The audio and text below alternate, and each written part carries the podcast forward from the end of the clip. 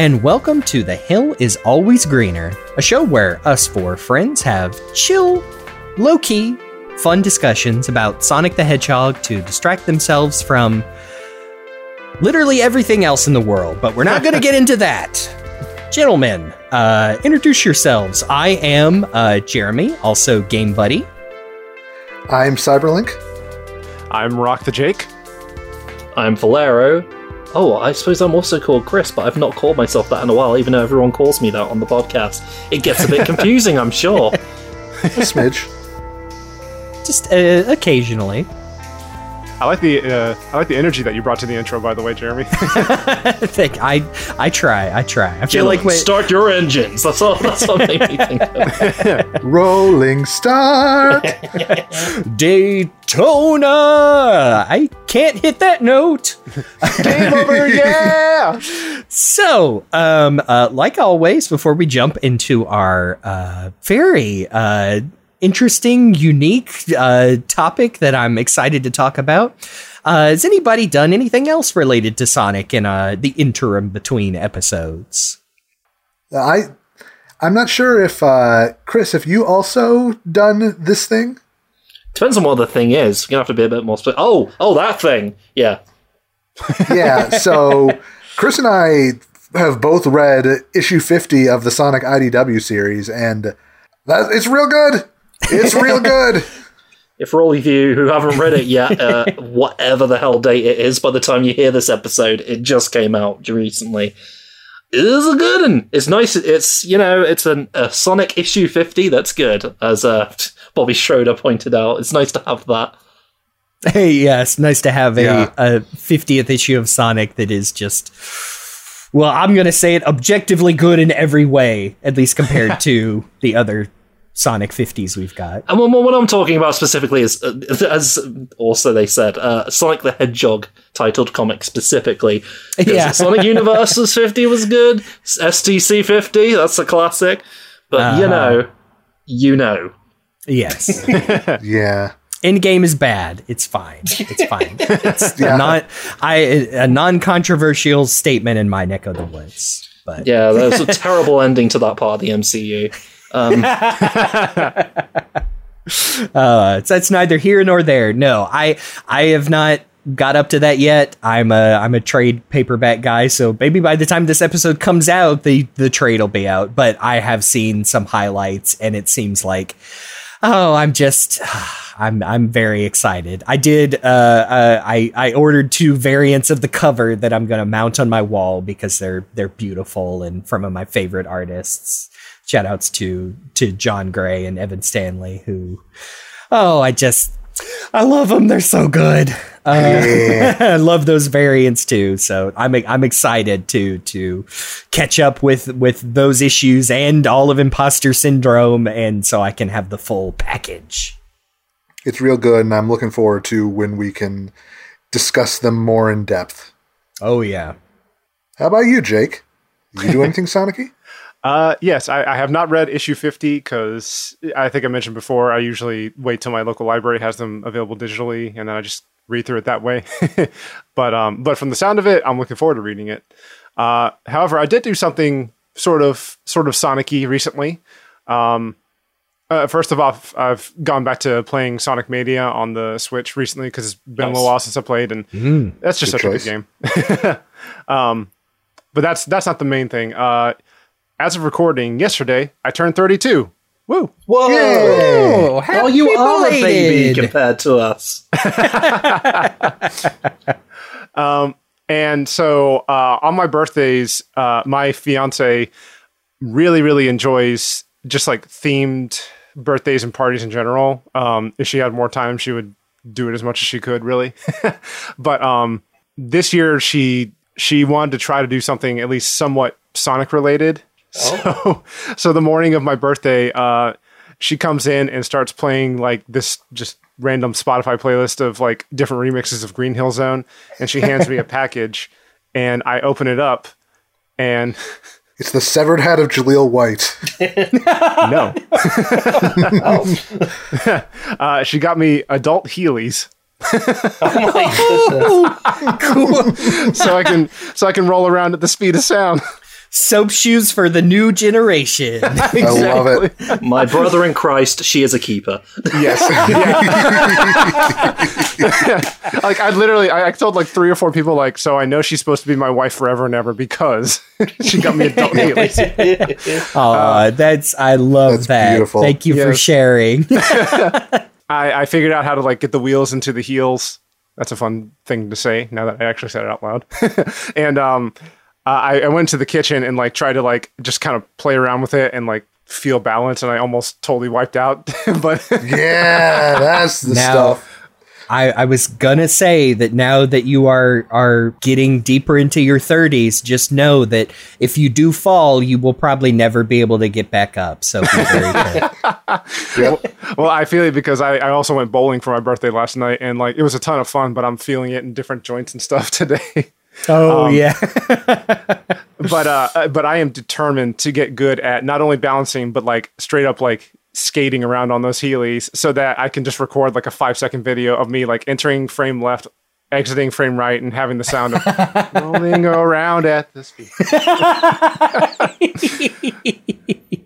oh, I wish you the the most luck imaginable. I wish you the least amount of injuries possible if you can help it. Thank you. I hope if you wipe out, you at least get it on tape so we can watch. Yes. um, and, and also to mention, a friend of mine got me uh, uh, another Sonic related gift for my birthday, which is super cool. It's one of those um, 3D lamps, like the acrylic. It's like the acrylic, uh, like cutout of Sonic, and it's got like the LED that changes colors underneath. Oh, yeah, I know yeah, those. yeah, Yeah. those yeah, cool laser cut. Yeah, those are neat. Yeah, so I, I have it like right here, like on my on my desk, and it's just you know going through all this right now, so I can really feel the Sonic energy as we do this podcast. The good vibes. you know, actually, why am I not wearing my Heelys for this podcast? Because you don't need to move. Good point. Yeah, but if you need to go to the bathroom, you could do it really fast. So that would be helpful in that respect. Ain't no rest in this room.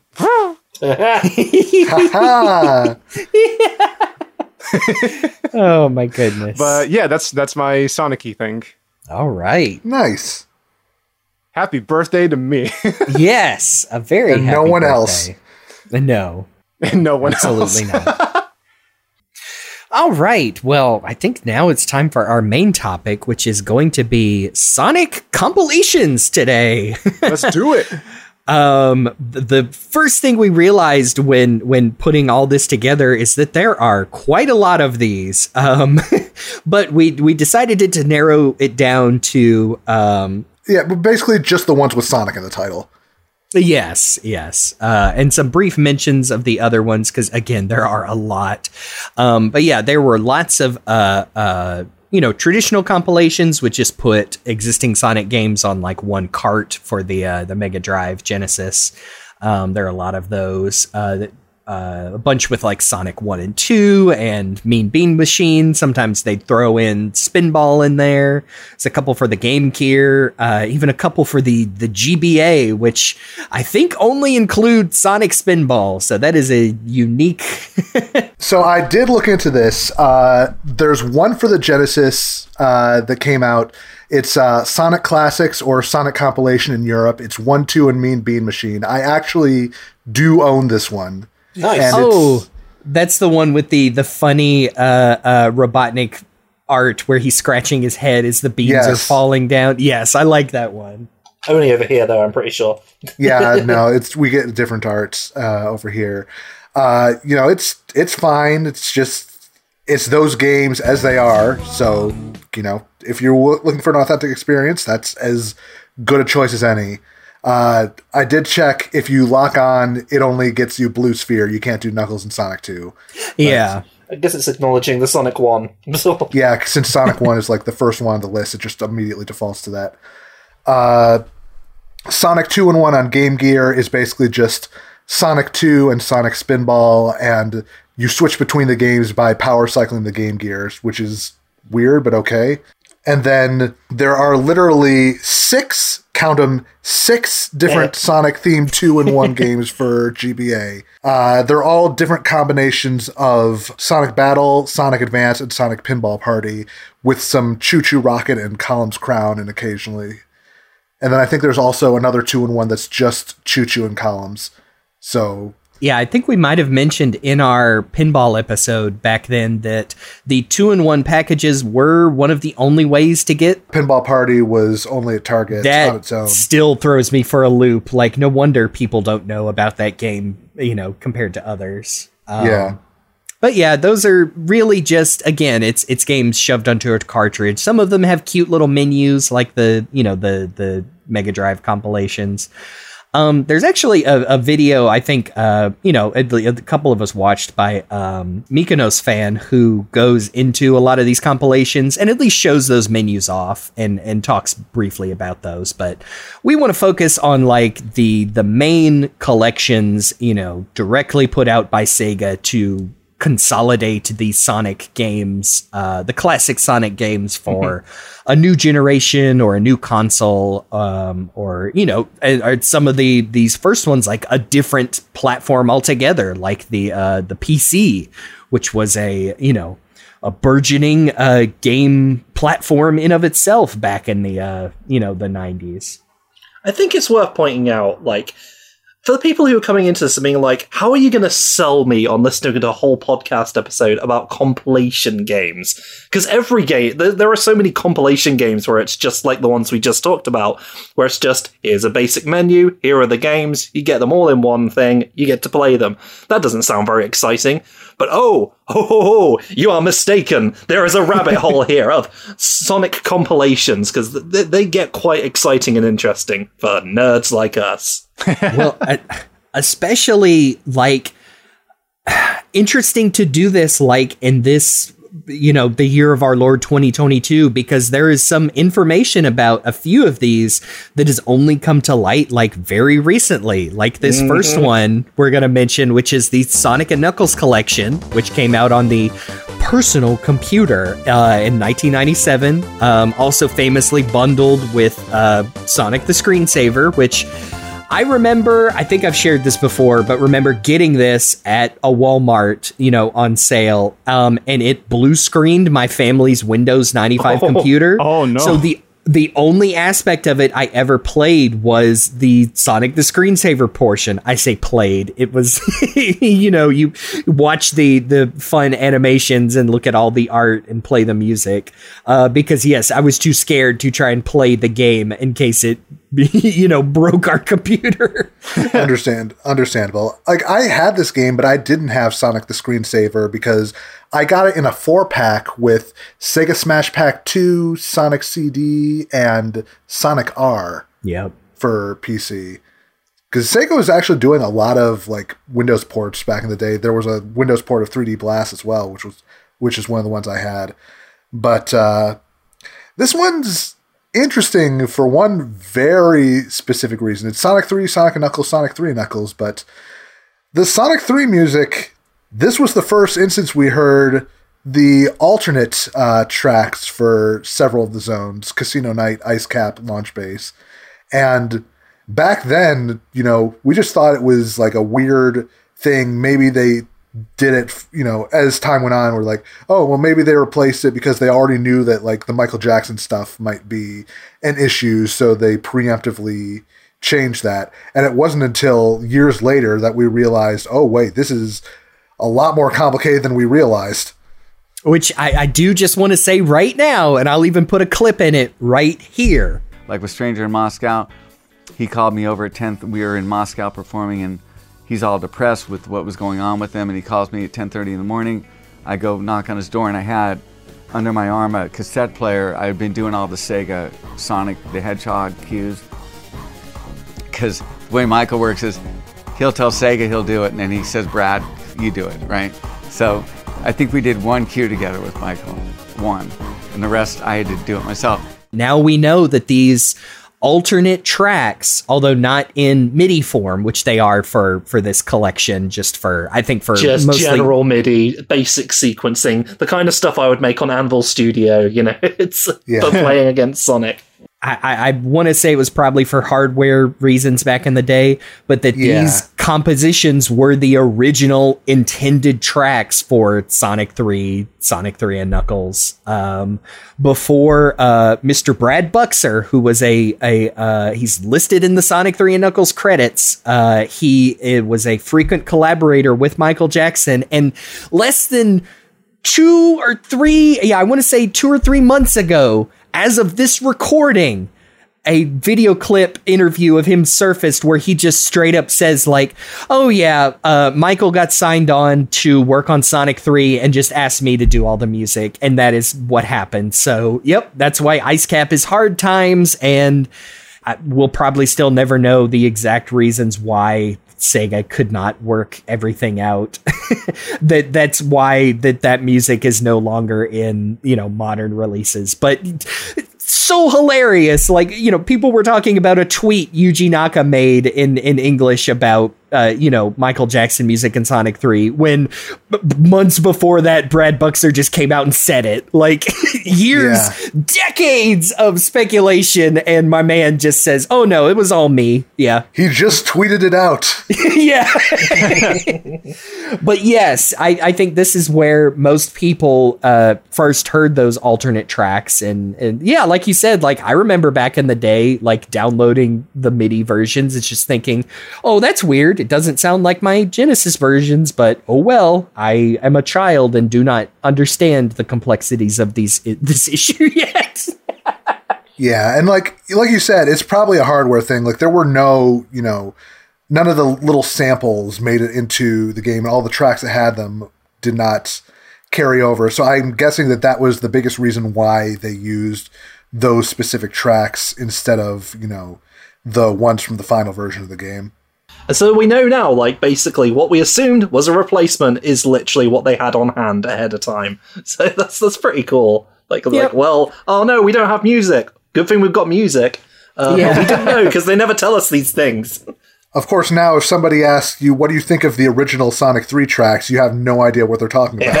yes, I was about to say it. It kind of lessens the blow of, it, you know, not uh, not having Ice Cap launch base. Like I, I, I still like those songs a lot, but also knowing that like the. The the original tracks were always there. Like uh, you know, if the, the the partnership with with you know Michael Jackson, Brad Buxer, like hadn't happened, like we would have gotten these versions. So it's you know, I I want to talk about it uh, more when we we get to like Origins and the later releases, but like just the the these Sonic games have this weird thing of like of the the idea of the original versions being preserved for the future and that there are lots of original versions of these games so that that that little part of me that just says like oh we'll just you know make it like the originals so everybody can play them and that that is a it's much more complicated than you would think. But i, I think it's very interesting and it makes me kind of uh it makes me like kind of mellow out and not be you know have such a knee jerk reaction when something is different um, which I know is was easy to have. But yeah, what a way to start that off with Sonic 3 and Knuckles, where there are lots of big differences, like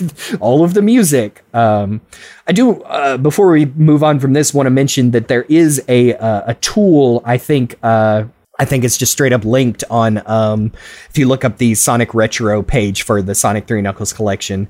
But you can still find it that lets you play uh, these older PC releases on modern Windows systems. Um, I used it um, on my Windows Virtual Machine to be able to play some of Sonic 3 and Knuckles collection, or the Sonic and Knuckles collection, excuse me.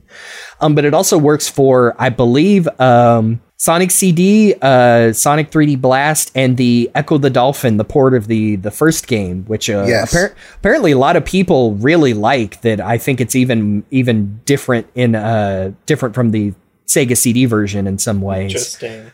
Like, unfortunately, if you try to play without the tool, it's like, you know, these games were built for hardware specs that were so much lower. So if you try to play on a faster PC, it's just going to be like completely unplayable just because everything moves at a gajillion miles an hour.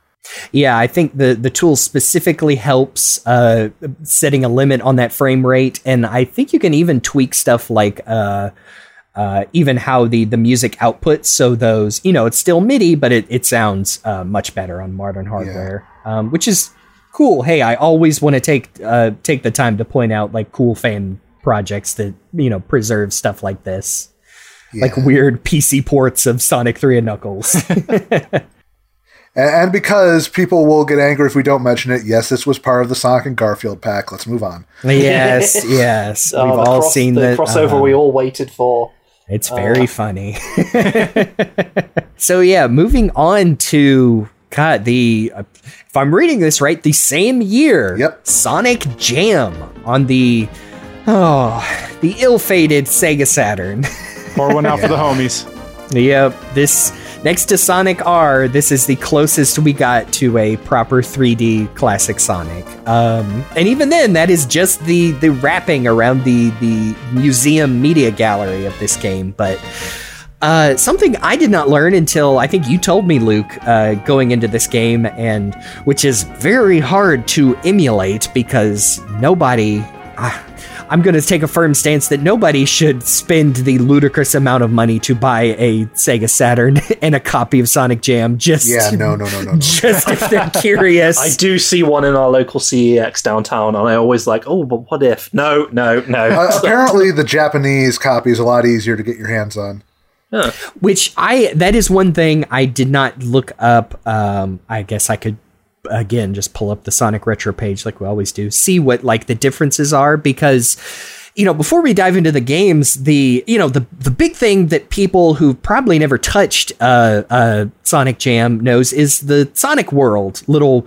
I guess you'd call it a, a mini game uh, because there is some you know little little time trial ring collecting things but it's just a tiny little level uh, where you play as a 3D classic Sonic. It's it's very similar to the little spiky uh, Sonic R model, um, where you just run around and there's little buildings uh, where you can go look at uh, art. Uh, again, some some Sonic the screensaver art, which is a, a reoccurring theme in a lot of these connections. Not that I'm complaining; it's very pretty but also uh, you know a movie theater to where this they included the uh, the Sonic CD opening and ending. I think now correct me if I'm wrong. Was this now this is a region difference? I'd like to know. Is it the the U.S. soundtrack in the you, you know, No, the- it is No, the no, no. Japanese soundtrack in all releases. okay okay because that that changes in in future collections. Yeah. Um, yeah. that that was another thing is you know they couldn't get Sonic CD, which was uh, you know uh, notoriously hard to to emulate or port. But yeah, this was the first time you they included the the opening and ending. Some other videos is uh, lots of really cool uh, Japanese commercials with uh, again gonna insert some clips, but some wild narrators. I I love it. Mega Drive Sonic the Hedgehog 2. Welcome to Sonic Land. メガドライブから世界へ向けて。Non-stop power play. Sonic the Hedgehog 3 from メガドライブソニックが超音速で弾け飛ぶピンボールゲームに挑戦だ。アメリカ生まれのファンキーアクション。ソニックスピンボールメガドライブからソニックビンゴプレゼント実施中 Yeah. lots of lots of fun uh, uh, English phrases tossed in there that really hammer home that 90s Sonic attitude. Uh, and a commercial for the Sonic OVA, which you know we would not get over here at all for like two almost three more years um i could not imagine like getting this as a kid and watching the trailer for this and think you know just stewing thinking whoa a sonic movie that i can't see Wh- why not oh my goodness Yeah. Uh, this is like all of this. I never got to play this when I was younger because I, I actually had a Saturn, but I didn't have this. But I feel like the, for many Western fans, this was kind of like the first glimpse at Japanese Sonic that we hadn't actually seen because there's so much of it here. In a lot of ways, yeah. And like the reason, the whole reason this game exists is because at that time, you know, Sonic has never been as big in Japan as it was in the West, and with uh, you know, the Saturn actually did pretty well in Japan, but you know, Sonic teams putting out games for the Saturn, and apparently fans are writing into them being like.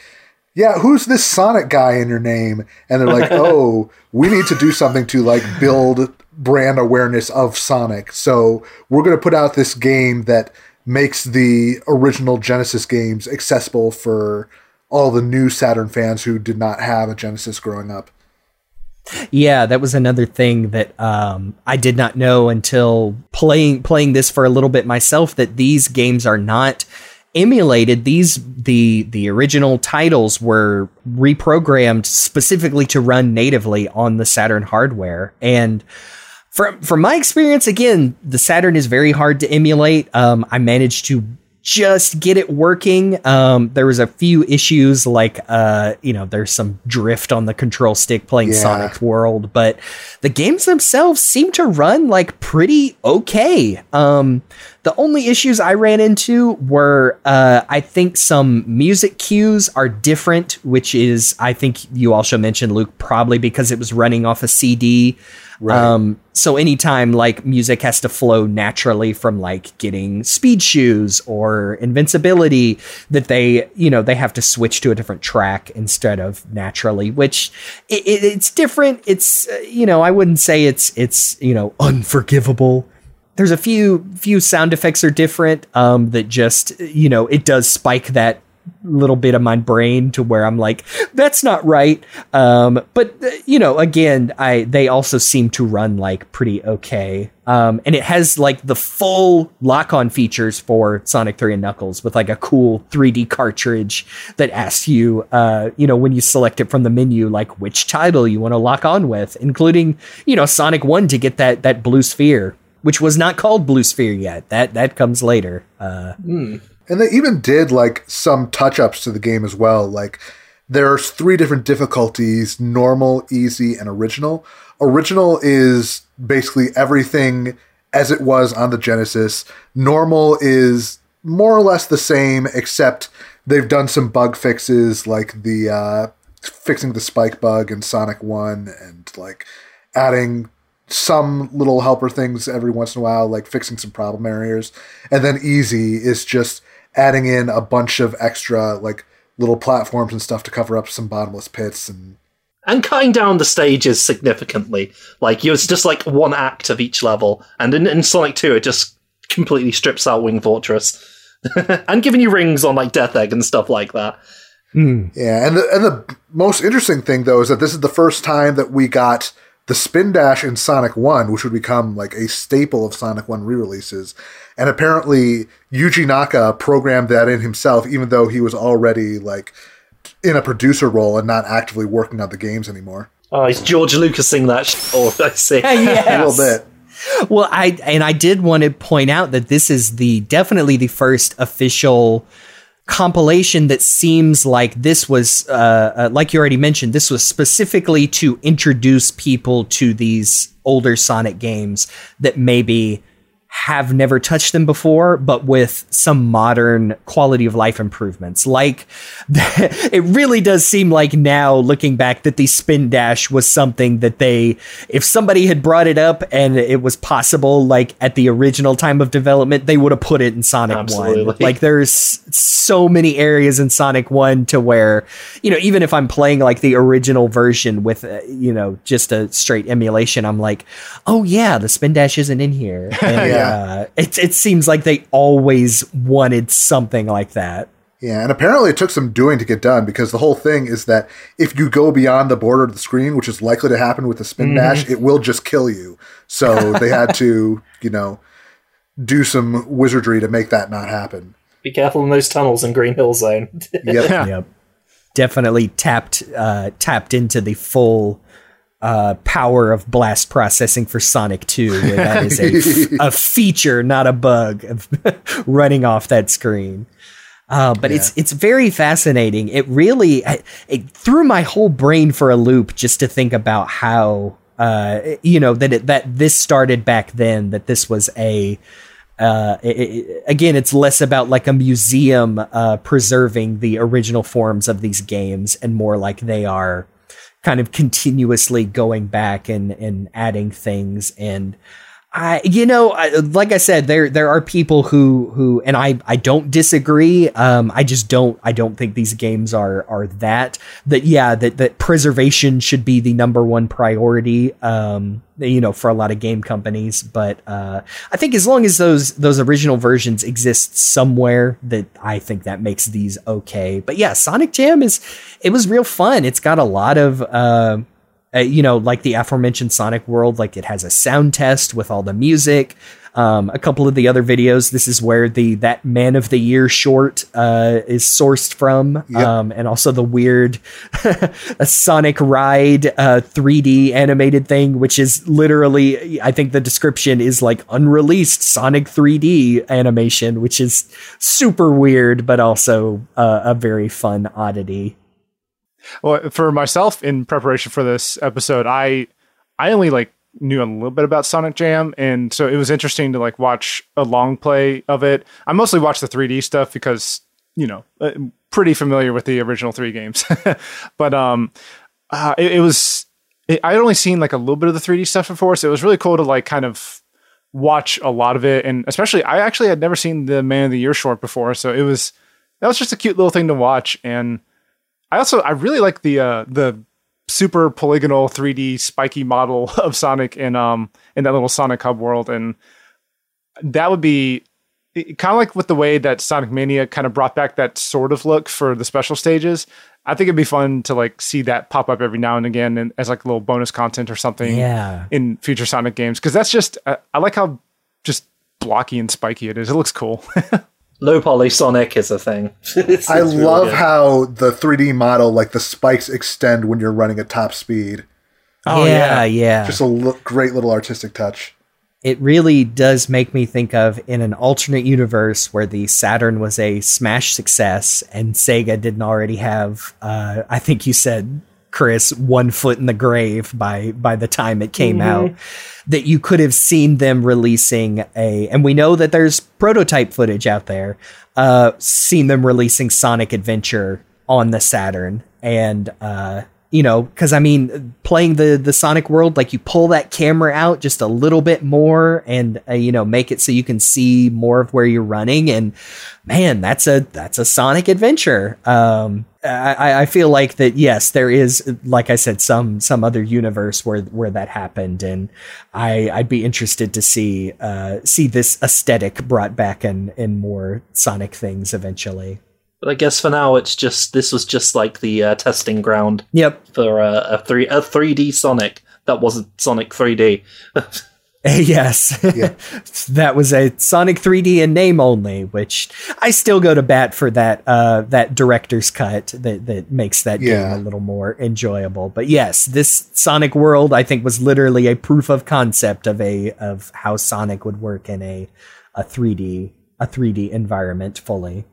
I would love to see somebody try to like rebuild Sonic World in like a newer engine, just basically just for funsies, just to see how well it would run on like a newer system. Sega hired this man. It feels like something fans would do.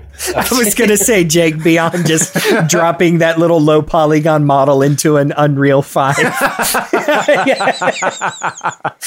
Ray tracing coming off of his quills. That would look so cool, actually.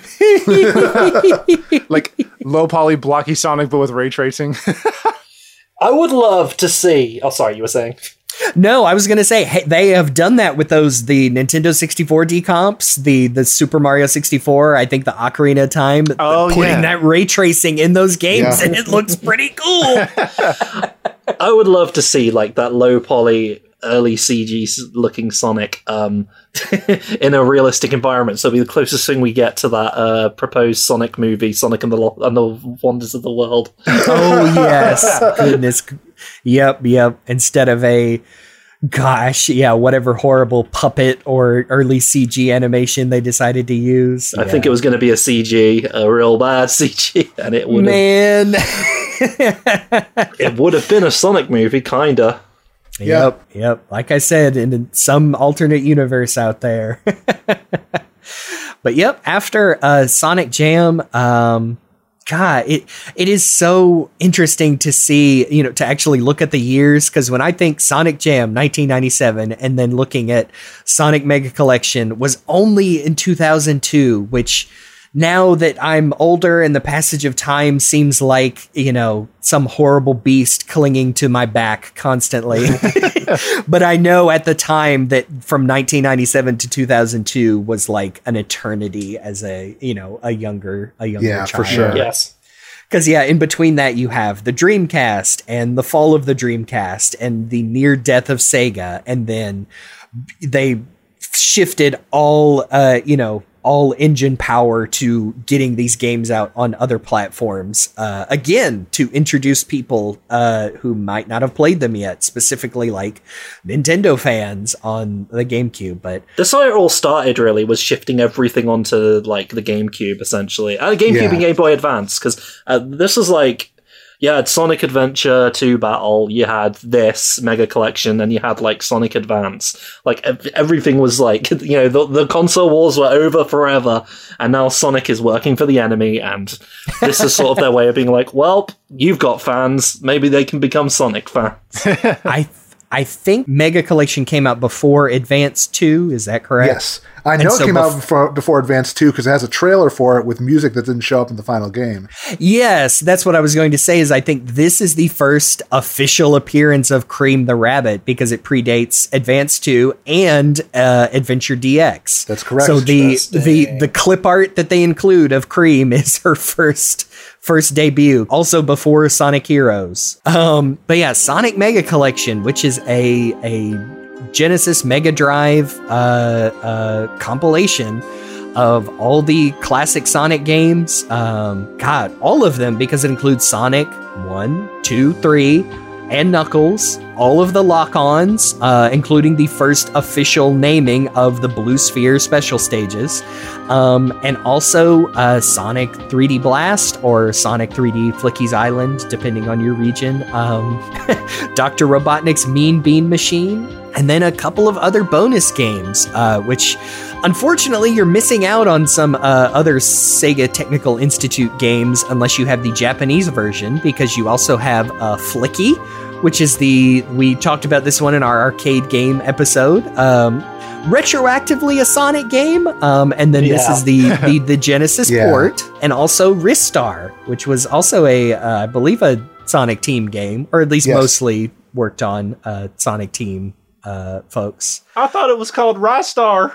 Nope. the official pronunciation, as dictated By one is shot. Ristar. Like, yeah, yeah, by one shot. Yes, exactly. the true authority. But no, I remember finally on which. Let me just say, I like Sonic Mega Collection. It's a very pretty compilation. The way to unlock these games is the stupidest crap. Yes, it is. imaginable 100%. You have to boot up these games like 20 30 i think in the case of some of the the extra ones like boot up four games 20 times each and that is just ridiculous um they should have cut that by literally one tenth like three times is enough Yeah. Oh boy. Um, but yes, this was the first time that I have ever heard of Ristar, and I Same. remember very much enjoying it. It's a Yes. it's a great little bonus to throw in here. And then the uh, the Japanese version of Mega Collection also includes Comix Zone and uh, Ooze or the Yeah, Ooze. the ooze. Yes, which again both Sega Technical Institute games. Both American games, only on the Japanese version, you know. Yes, very, very uh, uh, weird that they would just not include those in the other versions. But um, I think a a prevailing force is that whoever whoever is at the top of Sega making these decisions has. Oh boy, uh, I don't like them. I'll just say that up front, and that'll Yeah. that'll also come back later. I, I have to assume it was an ESRB thing, but I could be wrong. Yeah, could be, could be. But um I I like Sonic Mega Colle- Collection has a lot of nostalgia. I think a lot of people share because the the music just from these menus Oh, uh, shows up Oh, in a lot of like uh you know, oh, your favorite Sonic tracks and I know this was the probably the first time that I went into those uh the extras and was able to uh, you know, see a see a lot of the the bonus videos. The, again, the Sonic CD opening and ending is included, although again, it's the PC version and it's only the uh, uh, American soundtrack. Um, and which is another thing uh, uh, another weird thing is because they they don't include like the full credits roll is this is another version of the both of these where the timing is different and shows up basically over and over is every version of sonic cd has uh, almost different timing or some like different uh, you know version of the music or missing sound effects to where like it's hard to even say there's an original version because if you want to be technical like the Sega Mega CD version is the one that's all cropped and squished and filtered to to fit on that hardware and oh again it just kind of throws me for a loop thinking like oh man they're you know there's maybe a best version out there, but ah, is there an original version? It's it's weird, but does go in th- in uh, theme with like presenting these in the the best way for a modern audience at the time. Jeremy, I am so glad you brought up the bonus videos because we have to talk about some things. Yes, I was. I was about to say I know you've got some some things to share with with these compilations and uh uh which go go ahead before we talk about the games themselves. Yes, go right ahead about what could have been. So, you know, we were talking about they've got a lot of they've got a fair amount of bonus content. They've got an entire gallery of every Archie Sonic comic cover up to that point. That's how I discovered the Archie Sonic comics for the Yeah. first time. Yeah, that's, they have the entire Sonic First uh, Supersonic special fully readable, which is rad. Uh, I do find it funny that they had to censor out a bunch of characters from those comic covers because, like, the Image Comics crossover, they have to censor out all of those. and the Galactus uh, parody The Yeah. Originally, the Sonic CD intro and ending were not among the bonus videos because they wanted to put, they were working on putting Sonic CD in, period, as a playable game. And apparently, it got relatively far along. We actually discovered a uh, prototype a few years back that had Sonic CD uh, at least in the menu, uh, text description and everything.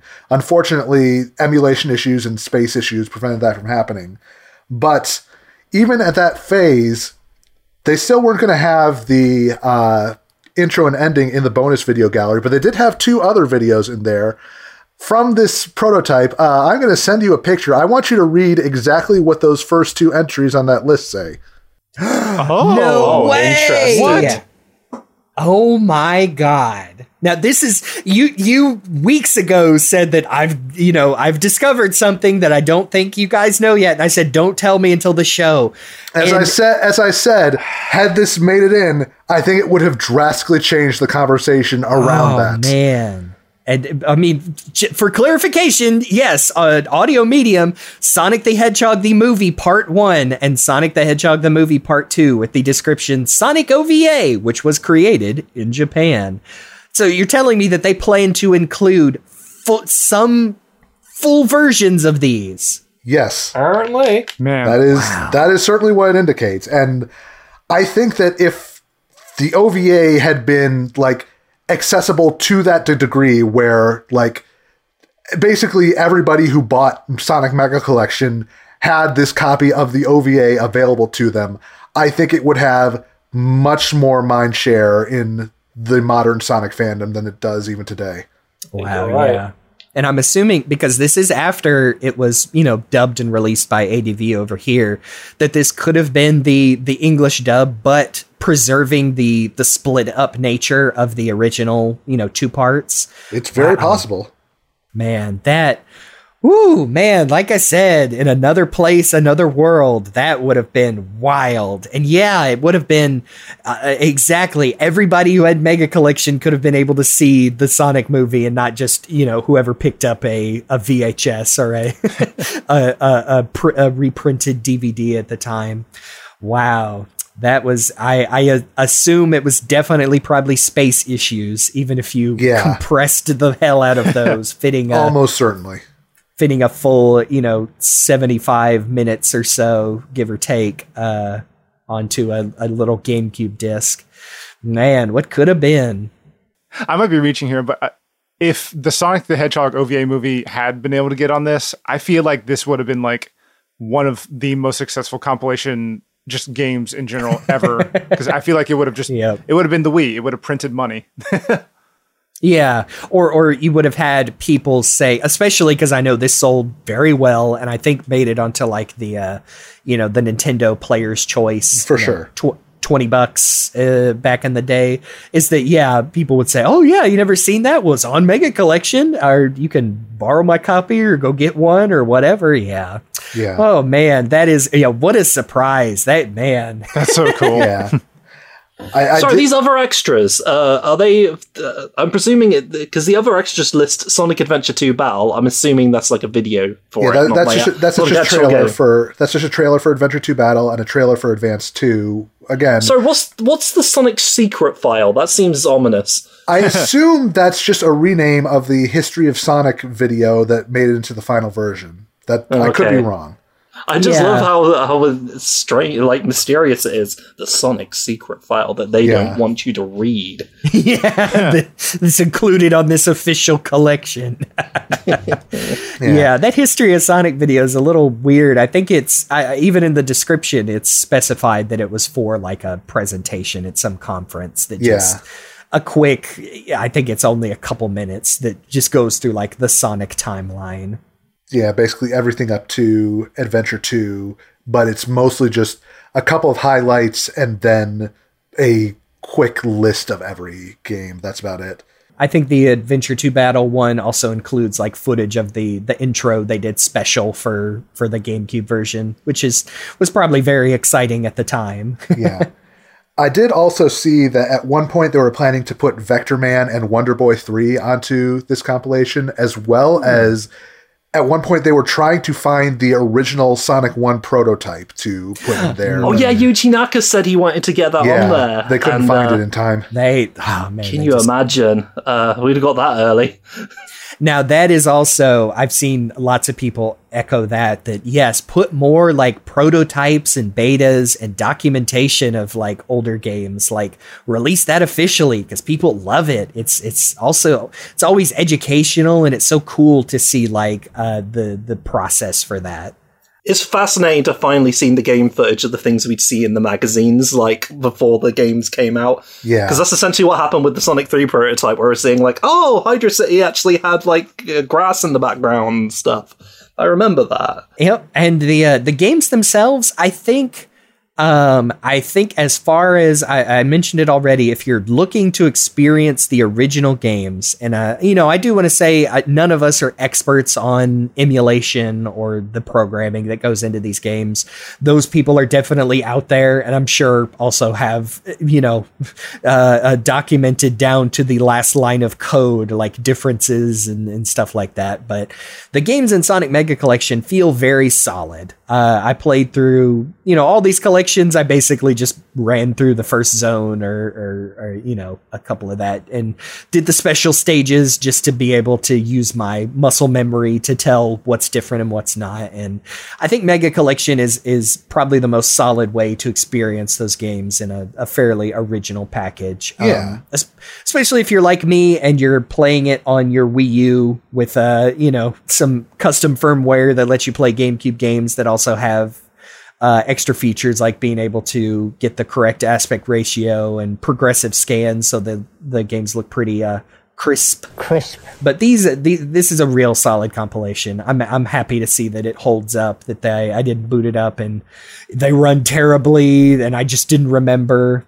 But yeah, even the uh, even Mean Bean Machine, Sonic 3D, Sonic Spinball, which is also in there, uh, feel feel really good. Look look really good uh, in this collection. Yeah. And you, like we've already said, that the the menus and the uh, just the the whole wrapper. It's hard to even describe. There's lots of like gears and like floating monitors and. Ah, it's just I really like it. Even the silly the silly stock sound effect that plays whenever you flip a page of a paper rustling, which Oh, I think yeah. is also also the sound used in a lot of Resident Evil games. Um, but yeah, literally just like paper flip dot uh, wav. yeah. and I'll, I'll say like for for me especially because I uh, you know, Luke, you might be able to share in this with me because you said you got this for Christmas, and I I think I got this for Christmas as well. Like Sonic Mega Collection on the GameCube was very it's very important to me specifically because like that's how I played the majority of like older Sonic games. Like that's how that's how I played Sonic 1 into like all the way through and especially that's that was not the first time, but it, it was um it, it, was like the main way that I played Sonic 3 and Knuckles uh cuz I I wanted to mention this back when we were talking about the the PC Sonic and Knuckles collection, but um I, I remember my parents had gotten me like Sonic 3 and Knuckles on like a just like a disc at uh like Office Max. and so that's how I played it on the PC like when I was a little kid. But um uh it, like this is how I played the old school games. This is how I played like Sonic 3D and Ristar and Flicky and I mentioned like when we were talking about Sonic CD, like I would boot this game up sometimes just to watch the Sonic CD intro over and over and over again.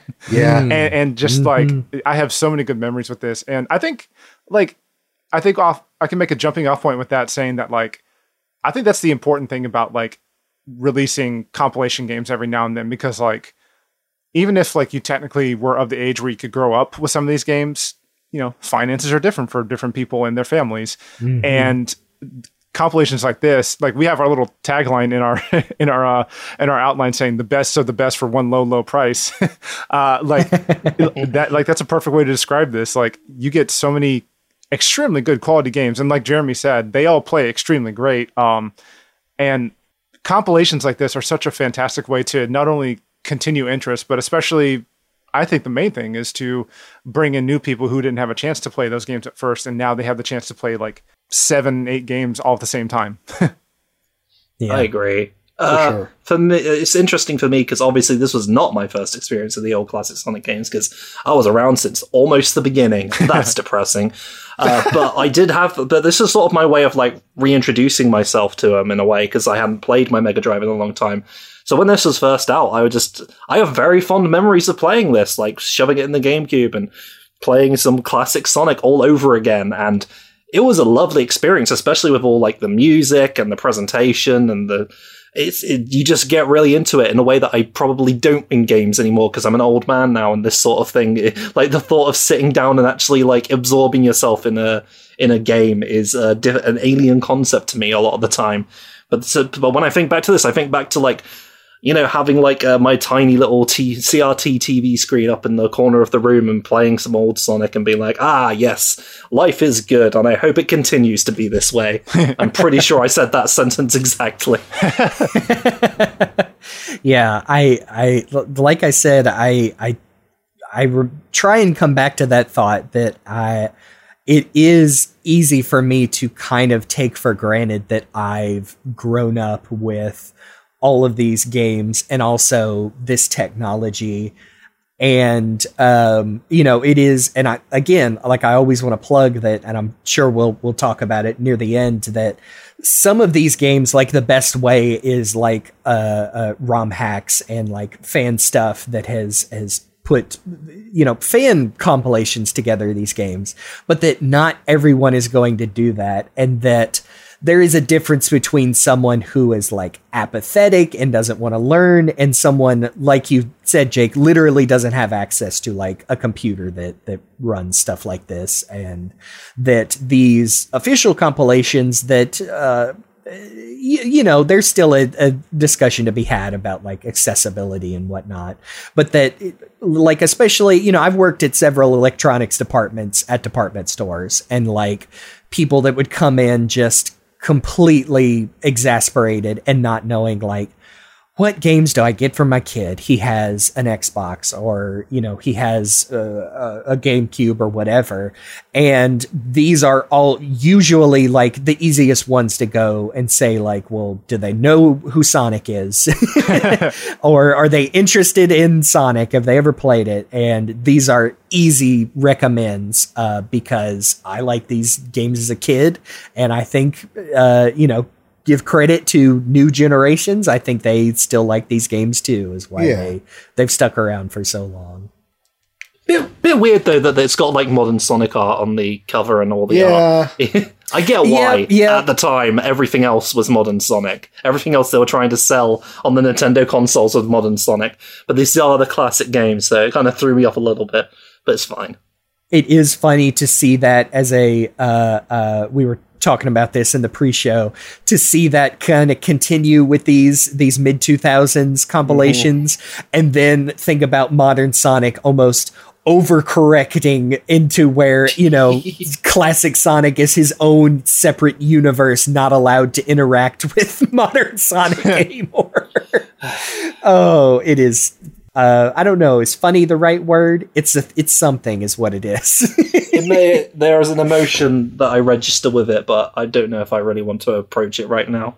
I know. There's probably some German word that perfectly describes. it. Oh, thanks, Germany. You always have the right answer. Let me look that up. oh, staying staying in the Mega Collection uh, uh, lane for a little bit is Mega Collection Plus, which was the release on the PS2, the Xbox, and the PC, which is not that different. It has all the same uh, Sonic games for the most part, but adds some uh, Game Gear games and then some extra. Um, Yeah, it basically adds back the two games that were Japan only originally, and then adds uh, the Game Gear versions of Sonic 1, Sonic Chaos, Sonic Drift 1, Mean Bean Machine, Sonic Labyrinth, and Sonic Blast. Yep. And um, I think I I have not put hands on Mega Collection Plus personally. Um, I read the the PS2 version might have a few extra uh, hitches to the emulation compared to the other platforms, but this also seems pretty solid.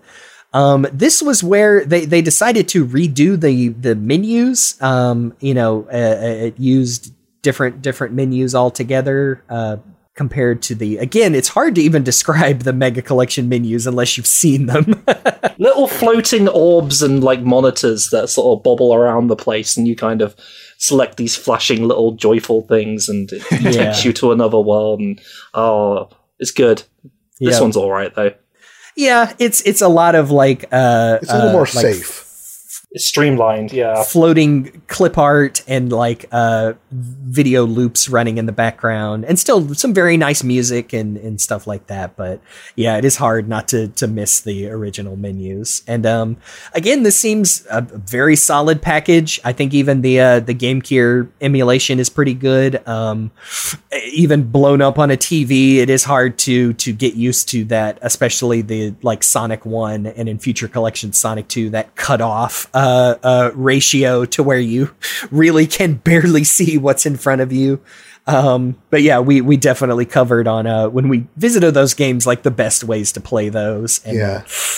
Game Gear might not be it, but still a very a very solid collection.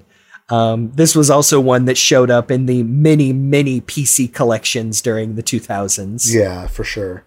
They did make some changes here and there beyond that. Uh, one of the big things is that all of the uh, games now support save states, which is that's pretty cool, honestly. Oh yeah, because I was Yeah, that's a big one. That's a big one. I was yeah I was playing um, Mega Collection Plus on the PS2 just last night, and I yeah I was like I only wanted to play a little bit of it to refresh myself, and I was like oh yeah there are save states in there, so that was really handy.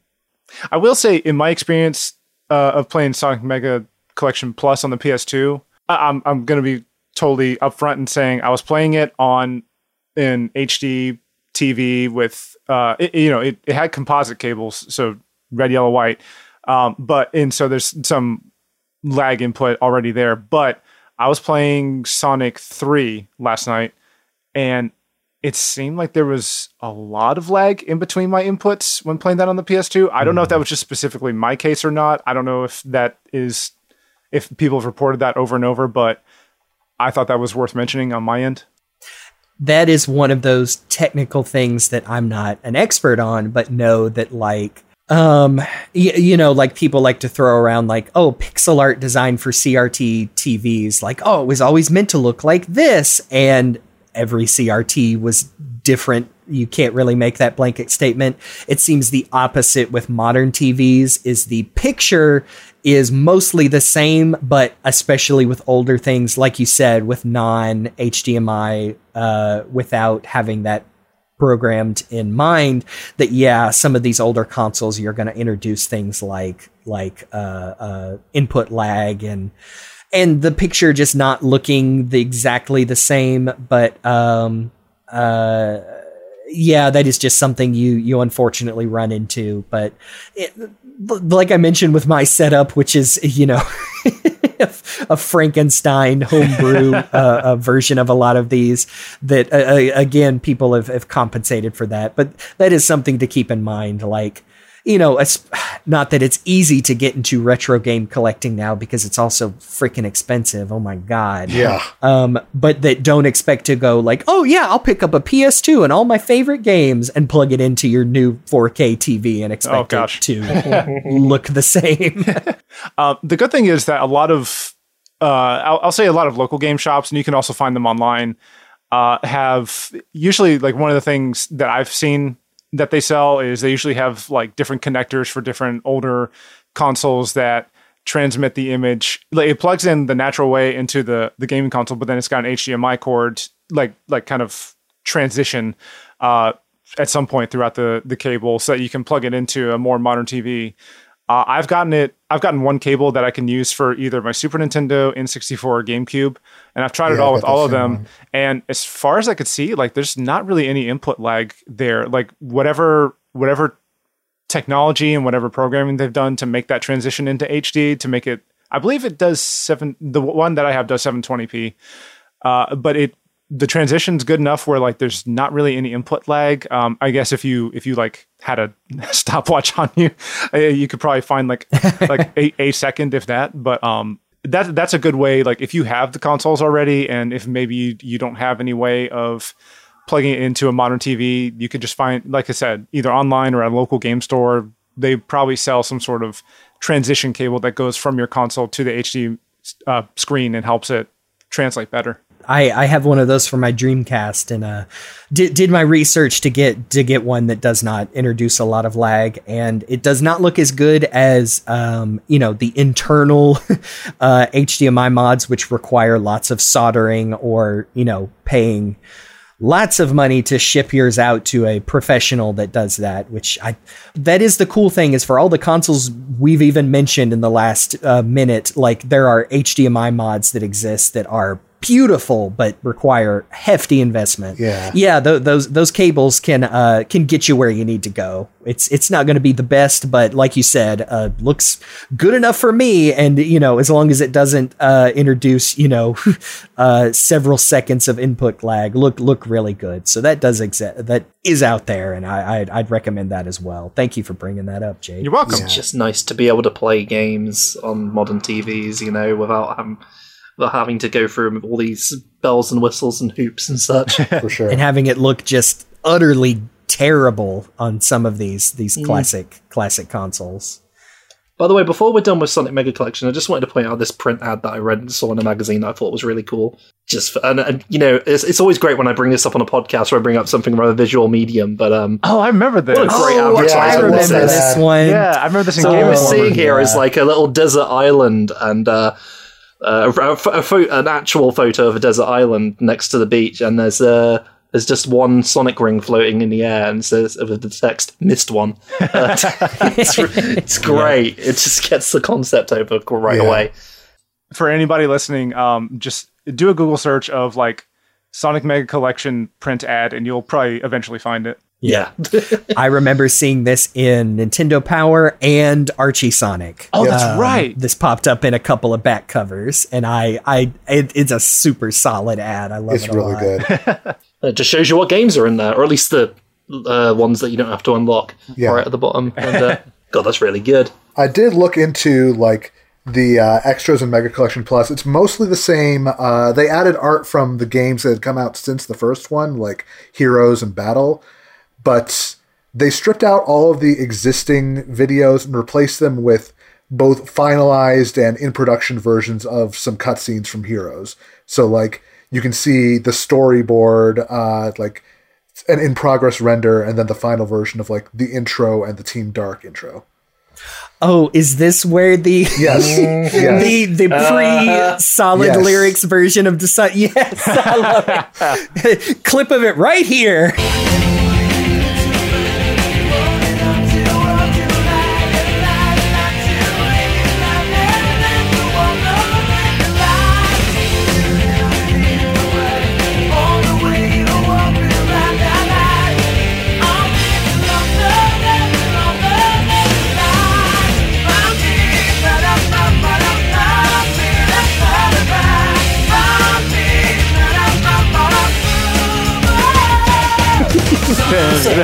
Oh, it's wonderful.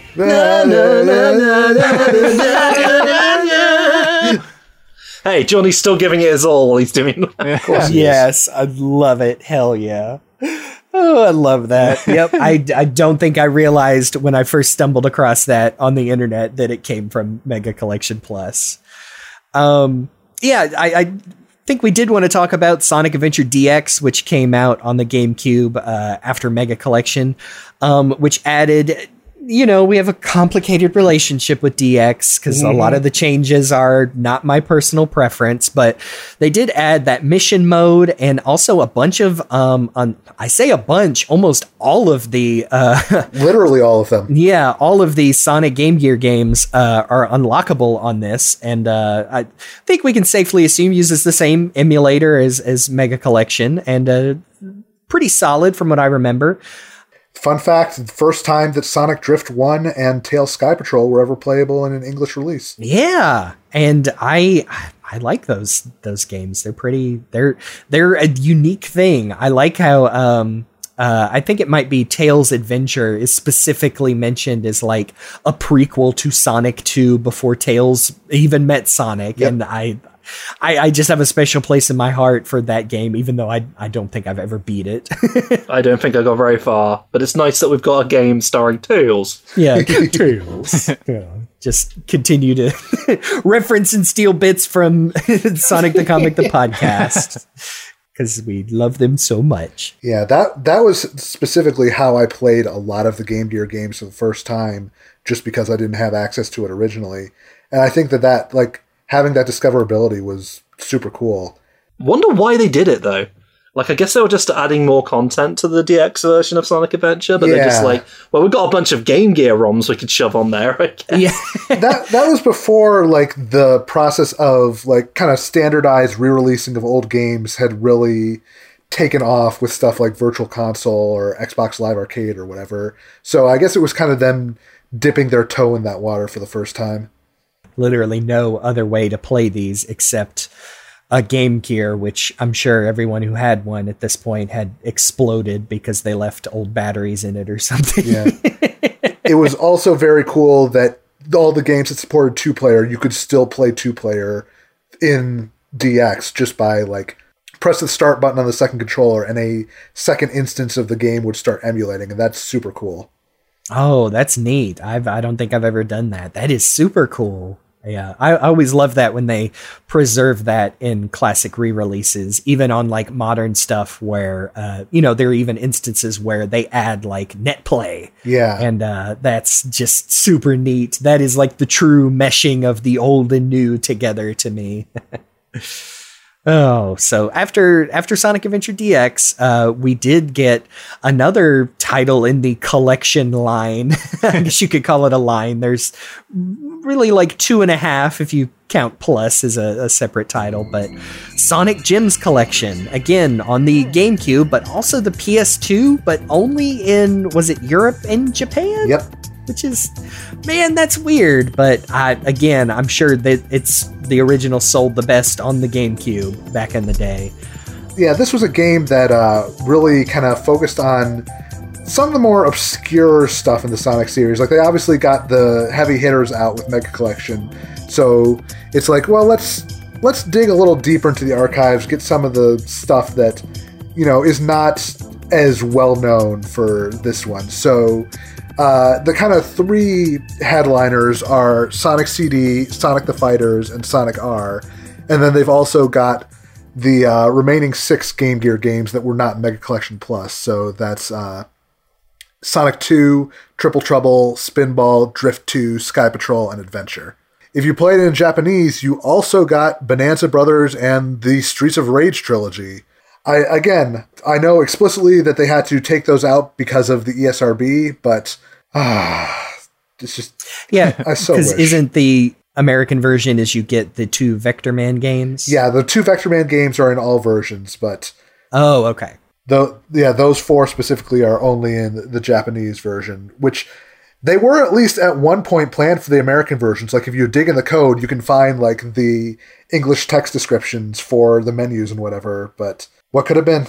Yeah, that's a weird one. I mean, I know Streets of Rage is, you know, a little bit of street violence, but I mean, is there some insidious content in Bonanza Brothers I don't know about? Maybe they just didn't think people remembered it in the US, I guess.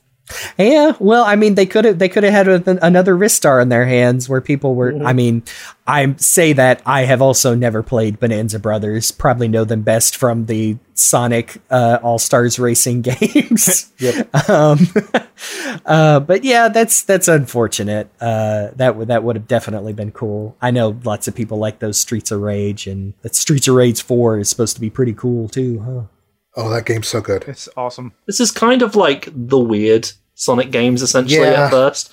You look at it, it's like a, a bunch of odd ones, like, you know, R and uh, CD. Because CD is still kind of an odd one. Um, because even compared to the original bunch, the original trilogy, it's uh, it's still a bit of an, an out there kind of game. Yeah. But it almost this this game almost got like even weirder. Like they were planning on bringing in some other lesser known Sonic games into this one, as I understand. Oh, understand you it. have really? no idea.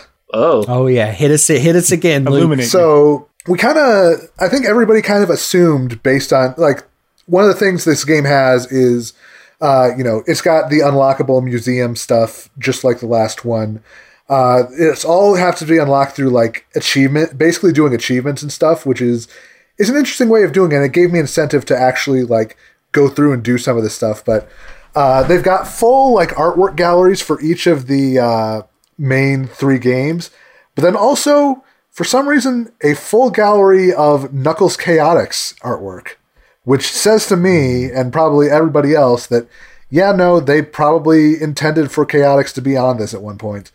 I have to I have to imagine it was emulation troubles that uh, kind of muck things up there. I think even to this day, it's 32x is still hard to get just perfect. But again, another time, another place that I, I do think my my limited playing of Chaotix, I, I understand it is another weird one. I mean, but I, I would also put it kind of in the same uh, uh, family as Sonic CD. That yes, it's weird, and I even see it is fun with the the recent re-release in Origins. People just talking about whether they hate the level layouts or or or stuff like that. But yes, there is another alternate world where instead of CD, we could have had a similar experience with Chaotix, and I sure do hope that game gets some kind of official re-release someday because Yeah. I think it's there's there's a lot there that uh, is worth worth diving into. If it, you know, it was like the one part in Sonic Origins was the soundtrack, which is super good too. But yep, I I imagine that uh, they they also wanted it for for this one, and it just couldn't tum- come together. Um,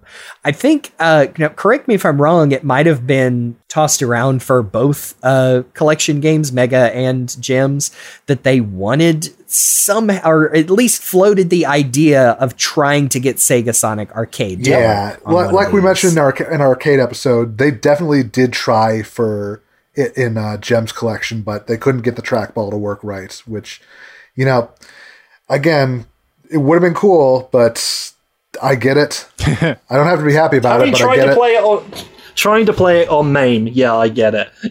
Yeah. yeah, I'm, Yeah, I'm sure there's got to be some someday somebody will crack that code and will get a decent way to play that on a modern system. I have to hope so. Find a, a happy medium between control stick sensitivity settings.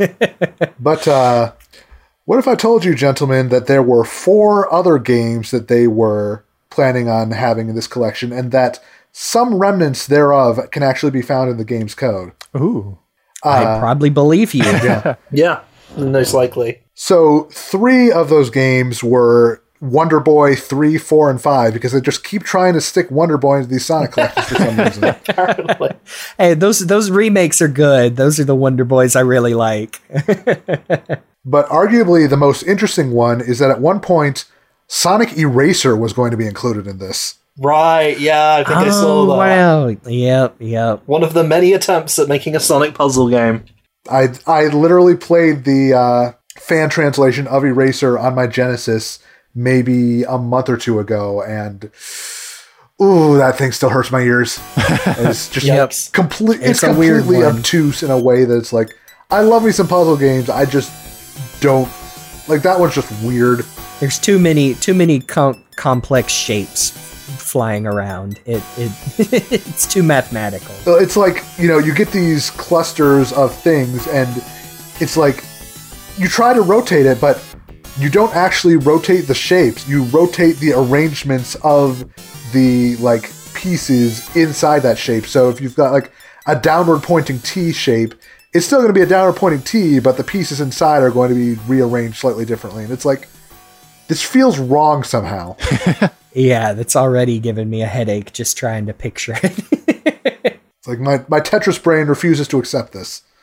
That's the thing. The Tetris effect has affected us forever.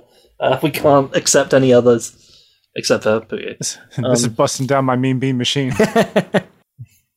Yep.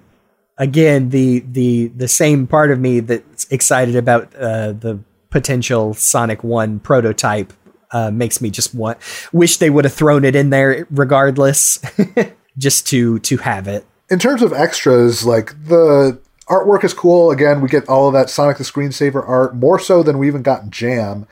Couple, couple of like early kind of design stuff, which is cool.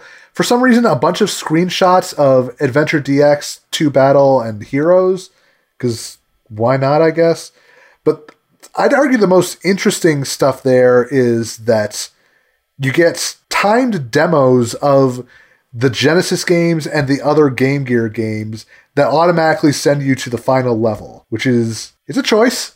Yeah, I immediately saw that, uh, you know, if you had an action replay or, you know, playing this on a, a modern emulator, that like lots of games with self imposed timers, you can just turn them off and play the whole game. So, Oh, wow. in some way, Gems collection might be the ultimate compilation. the most com- the accidentally most comprehensive collection of Sonic games ever. Yeah. If you cheat, Yep. I remember back in the day, uh, what was it? Smash Brothers Brawl has the, The oh, yeah, this- masterpieces, the yeah. masterpieces. And, you know, one of the first things people did was just turn all those timers off. And it's like, wow, the ultimate Nintendo collection.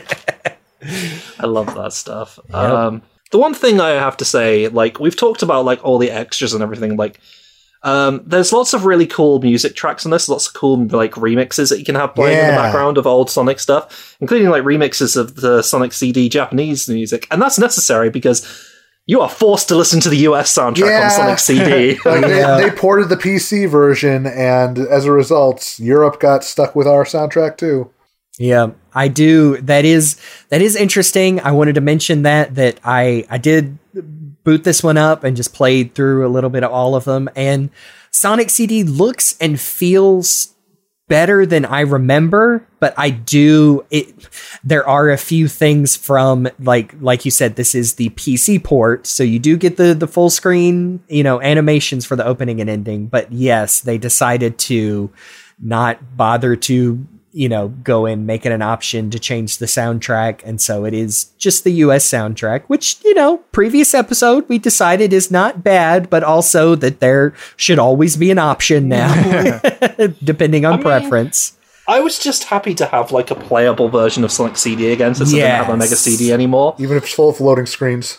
Yeah. Yes. Yes. But every time you go back and forth in time, it's just a shame that this would like the because CD I feel is the main selling point. If you look at like the cover, it's like Sonic and Metal Sonic and a very cool cover. Yeah, for sure. So, but it's a shame that that's like its main drawing point is now like been completely replaced by the future port of that game. Same, same with uh, fighters, honestly, because the modern port has all those extra characters and stuff.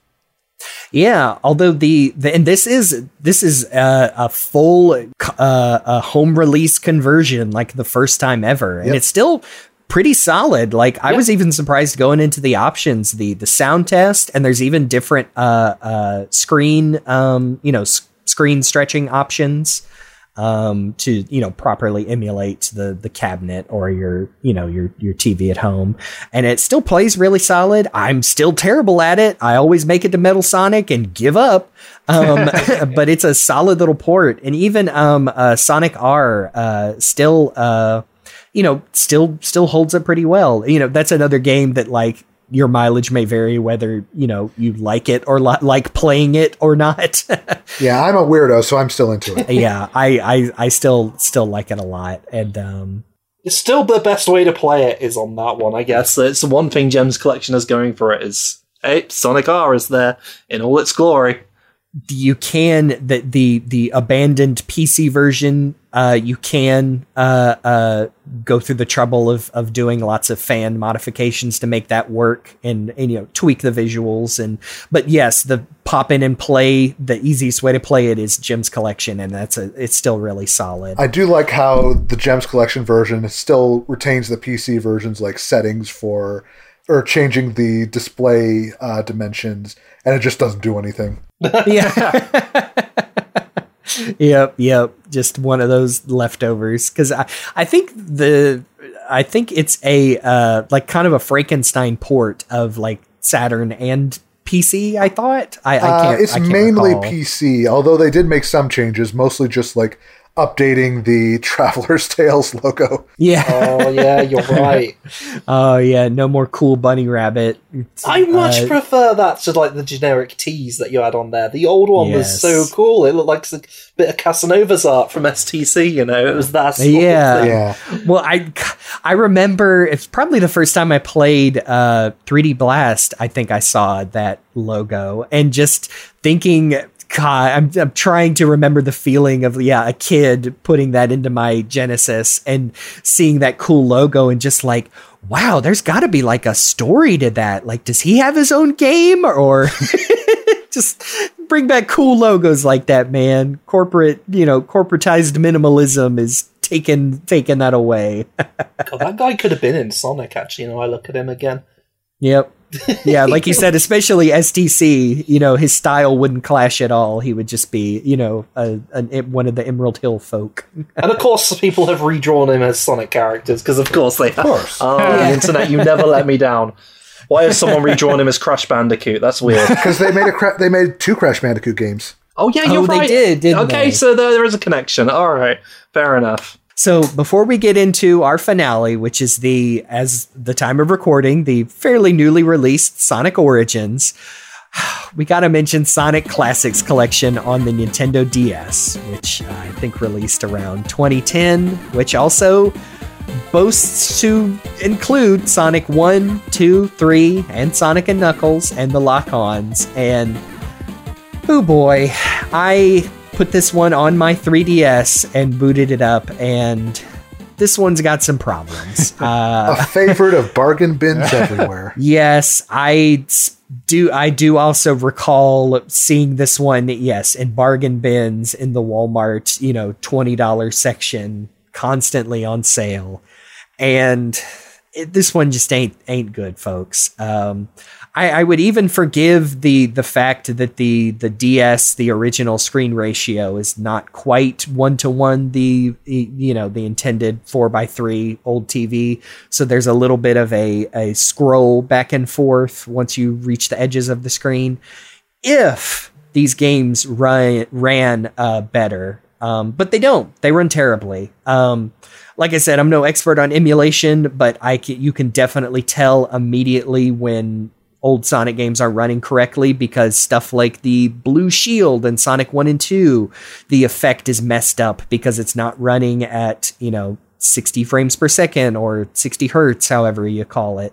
And uh, like when you hit the boss, instead of doing the cool flashing when you do a hit, they just, you know, turn a different palette because it's not flashing properly. And Chaos Emeralds and rings don't blink like they should. And yeah, it's it's real bad. They even made the weird decision to instead of referring to Sonic 3 and Knuckles as Sonic 3 and Knuckles like the title screen does, they call it Knuckles in Sonic 3 with a really bad photoshopped logo on the box art. and it conf- until I booted it up, it confused me into uh, like is this Sonic 3 and Knuckles or is this just Sonic in or is this just Knuckles in the Sonic 3 levels? But it is Sonic 3 and Knuckles. It's just called that and it's super weird. It's just misnaming to be in line with Sonic, with Knuckles and Sonic 2, but they are not the equivalent of one another. Even if you do have to put Sonic 2 and Kn- Sonic and Knuckles to get Knuckles in Sonic 2, it is not the other way around. It is the full game. I'm tired. Sorry. Carry on. yes.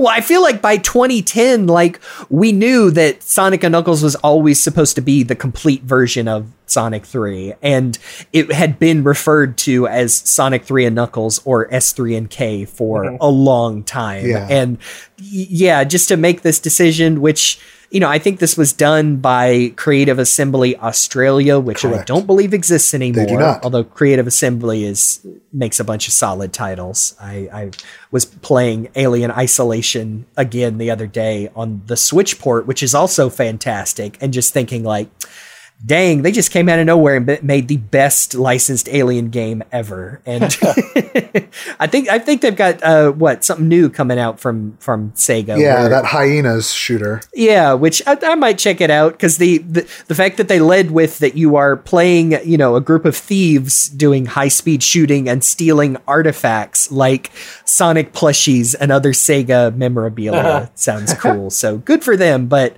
you know, rest in peace to Creative Assembly Australia. The only title I've played of yours is this terrible Sonic game DS collection, which nobody should play. I'm s- I, even even putting myself in the mind of like a young kid with a DS in 2010. I would be sad if this was the first time they played Sonic, old Sonic games, because these are not good.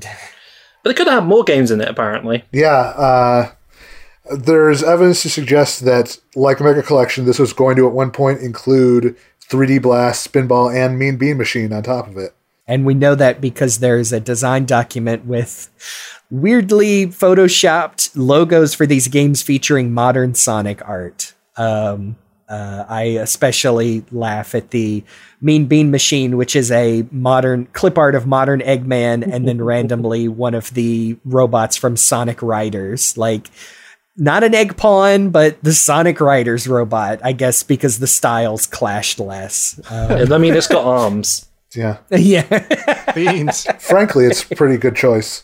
There's also pretty light on extras, honestly. Like, there's maybe 20 uh, bonus character art pieces in there, and it's all like the bare minimum stuff, like the Sonic 1 standing art, the Sonic Drift uh, car art. I think like one or two of the uh, screensaver picks. It's it's honestly pretty minimal. I think I believe at one point there was supposed to be like another history of Sonic video and then a trailer for Chronicles, but even both of those got scrapped at some point during development. I don't know. This this thing was budget as heck and it kind of showed. Yeah, I, I I do like legit feel pangs of empathy for the developers and because I'm sure this was you know they were told yep get the emulator working on a Nintendo DS and that's it. Um, Before we move on to the main event, I think it is worth, just so people don't get on our case about it, briefly acknowledging the one other compilation that's got Sonic in the title, and that's only in the US. That's Sonic's Ultimate Genesis collection, is. Yep. uh, which isn't really a Sonic color compilation. Yeah. It's just a bunch of um, uh, Genesis Mega Drive games, and it's only called that in the US. It doesn't have that branding over in the UK and ev- everywhere else. It's a Sega Mega Drive Ultimate collection, and it's just like what is it like over 40 games of various things. It's only got sonic 1 2 is it sonic 1 2 3 One two three one two three and Knuckles with no lock on, and then also Yeah. uh, 3D Blast, Spinball, and Mean Bean. Yep. well there you go. The, that's it. And everything else is good collection if you want to play a bunch of really good old mega drive games but not really a sonic compilation the kind we're talking about. Doesn't really have any fancy likes. I mean it's got something of a it's got a nice menu but it does have a bunch of interviews about sonic apparently from the developers talking about sonic 06 yeah, yeah, yeah. Like, like to, to mention again, there uh, uh, is a, a video by a Mykonos fan about Sonic compilations where he goes into a lot of these weirder ones and stuff like that. Now, what uh, uh, Mega Drive Genesis collection uh, does have is it's you know funny you mentioned earlier, uh, Falero, the the sitting down with your little CRT in your room and thinking it's not going to get better than this. It has a a virtual reality recreation Yep. of that where. with a a 3D rendering of a room with yes a, a Mega Drive on the floor and uh, your CRT TV and uh, fully customizable posters of your various games and a nice uh, nice shelf with all of the titles and Yeah, I, it's, it's very much in the PC version as opposed to the console version, but I love I love Yeah, it. the console versions don't have three and yeah, knuckles. th- this one has three and knuckles in its own case. Wild. also, also, I don't think the console versions have uh, Eternal Champions or the Ecco games. Man. So yeah I would selection. definitely recommend just buying the Steam version because it's constantly on sale and all the DLCs on sale. And also you can add uh, fan mods and extra Yep. games and They encourage you know no no lock on, but you can just straight up drop Sonic 3 complete in there to, to remedy that and Yeah. the director's cut of uh, Sonic 3D Blast from the uh, you know the original director of that version. Um, And you get to just watch, sit, and if you really want to, you can have the TV playing the game right in front of you, the little CRT, if that's the experience you want. Because it's, uh, although I was always, pl- whenever I played it, it was always like uh, in the evening, so it was always kind of creepy for me. It felt a bit like playing one of those like Slenderman games where you're stuck in the room. That, that's why. That's why I always adjusted the time so I didn't have to think about it. Uh, fair enough. I uh, I I have uh, an uh, Oculus Quest 2, which I guess now it's called the Meta Quest 2, corporate. Um, if we ever ever somehow get back to this topic, I'll be able to hopefully have more info on how cool it is. But it is it's so cool to like at least have the headset on, boot up the game, and just look around, just like pretend that you're this like kid or whatever in his room with like the posters and there's like a I think a bed to your left and there's the CRT Archie right comics on your floor. Yes, uh, it is. It's so cool. It like just. It, it's just fun being in that room. you get to see what it's like to be us Yeah. in the 90s playing these games on the actual console and having Sonic all around you. Yep, yep. Yeah, it's a it's a very nice little collection. And again, I'm like serious where I think when I finally bought it, it was like four dollars for the main thing and like uh, you know maybe four extra dollars for all the DLC. And it's you know just something to have like uh, on you know on your computer Yeah. just in case you might ever ever want to boot it up. Not that it includes the Just Sonic a- games anymore, but we'll get to that when we get to that. Yeah. Yeah, so- okay, I'm not even sure how to come into this because I, again, I, I don't want to. Like you can find lots of other sources that point out like the the shortcomings of this Sonic Origins collection, and I, I oh okay, let me pull up my notes because I, I I specifically wrote this down because I want to make sure to to talk about this, and I've I've mentioned it a few times, but basically like what are a lot of these collections like i, I feel like I've, ta- I've talked about like mega collection is probably the best thing maybe mega collection and ultimate mega drive collection are probably the closest you're going to get to playing the original versions of these games um like I said, I'm no expert on emulation. I know another thing we've also learned recently is that most emulation official and fan for a lot of Genesis games got the sound all wrong. And mm-hmm. we've just now gotten to, you know, gotten to where we were actually hearing how they were intended to be. But to go back to the idea of these collections as presenting these classic Sonic games for a new generation with modern quality of life improvements, I think Sonic Origins, before we get into details, succeeds at that even with its current problems. And you know, we're we're we're dating the recording a lot. I can only cross my fingers and hope that they do iron out the wrinkles that are in a lot of these because I very much enjoy and respect what Christian Whitehead, Taxman, and uh, Headcannon and Pagoda and all of the you know the Sonic Mania folks that worked on these um, these mobile ports that became like uh, remakes with uh, Sonic 1, 2, CD was the only one released officially on consoles. We, we've kind of covered that one. And how the the updates to those are I guess I don't want to say bring them in line with modern sensibilities because a lot of them really are just like like we said the the spin dash in Sonic 1 things that seem like they always the the de- developers wanted that to be there but just couldn't get it to fit and Sonic D- CD is almost its own like whole other monster where a lot of the stuff they did was just like concepts that they made work into a game but I respect that work a lot. But I want to acknowledge that, yeah, Sonic Origins, Stealth, you know, head of uh, Headcannon and you know organized all the people that made the version of Sonic 3 and Knuckles that is in Origins, like said on their Twitter, and I I'm not going to quote them directly, but definitely um, um, want to state that they are simultaneously not happy with the state of the game, but also are not blaming like the people that they worked with directly at Sega. They specifically mentioned that even the people like in charge of the the the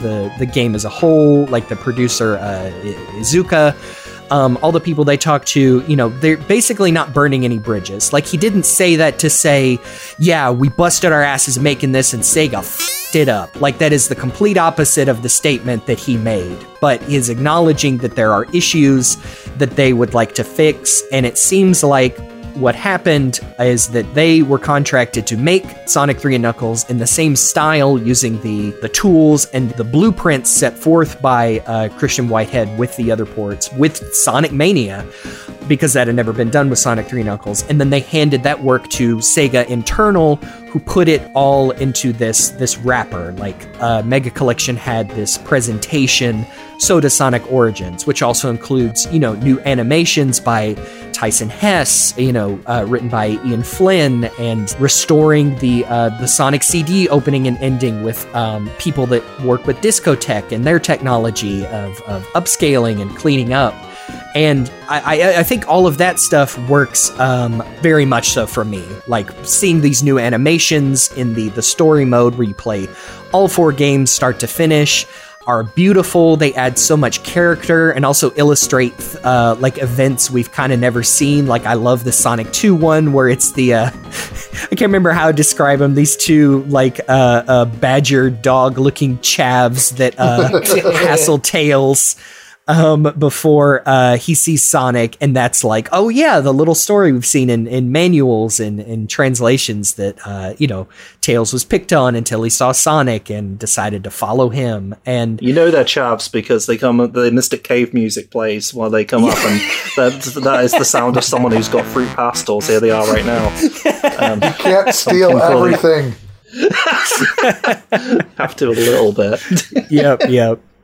So, uh, yeah, I, I don't, uh, I, I kind of want to just get this all out of the way before we talk about like the, the stuff as a whole because Origins, uh, I think, almost kneecapped itself by including the classic mode, which is supposed to be these games like you remember them, but all it's doing is is putting these remakes in in 4x3 and it's not exactly like the you know the classics. So i, I feel like that invited some um uh, you know some some criticism maybe they didn't intend. And i i, I think people are, are right to criticize it because it, it's not the the classic games. But also it really breaks my heart. I saw several people just saying like well what is the point of these remakes period uh, if they're different or or you know they're so busted or broken? And it, i really hate to see people turn on on the work that uh, uh you know Taxman stealth and all them have done because i think it is it's very good i mean we got sonic mania out of it and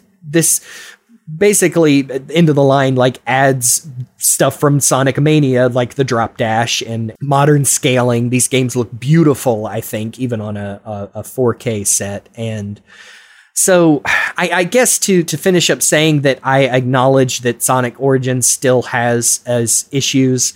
Um, I am very upset that Sega is being very opaque with whether or not they're going to smooth that out because, like I said, Stealth and Head Headcannon have basically said, volunteered, saying, Yeah, we want to keep working on this and smooth it out, but that's also, you know, not the agreement we set to. We handed off our work and it's it's in Sega's hands now. I'd like to think with with things like uh, Sonic Colors Ultimate, which was also kind of a mess of development for a lot of reasons, but Sega was, you know, very committed to to polishing that to an acceptable level. I, I, just wanted to make it clear that I do think it succeeds as being a package for a modern audience. Of I think specifically, I I, I want to say I read an interview. I won't I won't try and quote it that this was put forth after the the Sonic movie did so well and probably introduced a lot of younger fans who might have never played a Sonic game or only played like 3D Sonic games.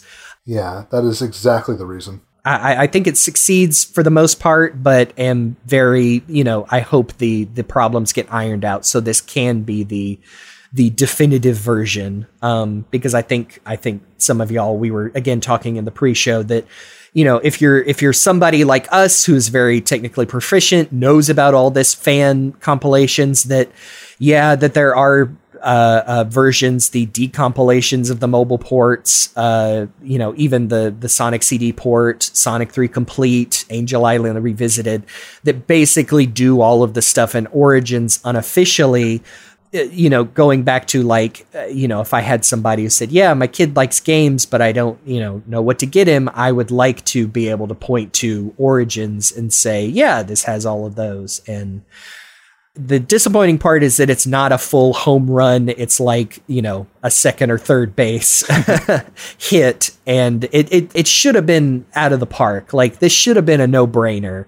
And I don't know. There is no one person to blame. Um, uh, I, I, think it's very short sighted to for any of these Sonic medias to try and blame like, oh, you know, whoever's the producer of the game or the director or who's ever writing the comics or the, you know, English localization and something goes wrong. It's not one person's fault. Um, it, it's hard for me not to uh, hop on the radical left highway and to say it's the people in Sega corporate who, for some reason, trip all over themselves trying to to herald every step the Sonic franchise takes, but it seems the opposite effect happens and they trip all over themselves, making really weird mistakes and things like, like we said, locking off classic Sonic from the rest of the franchise.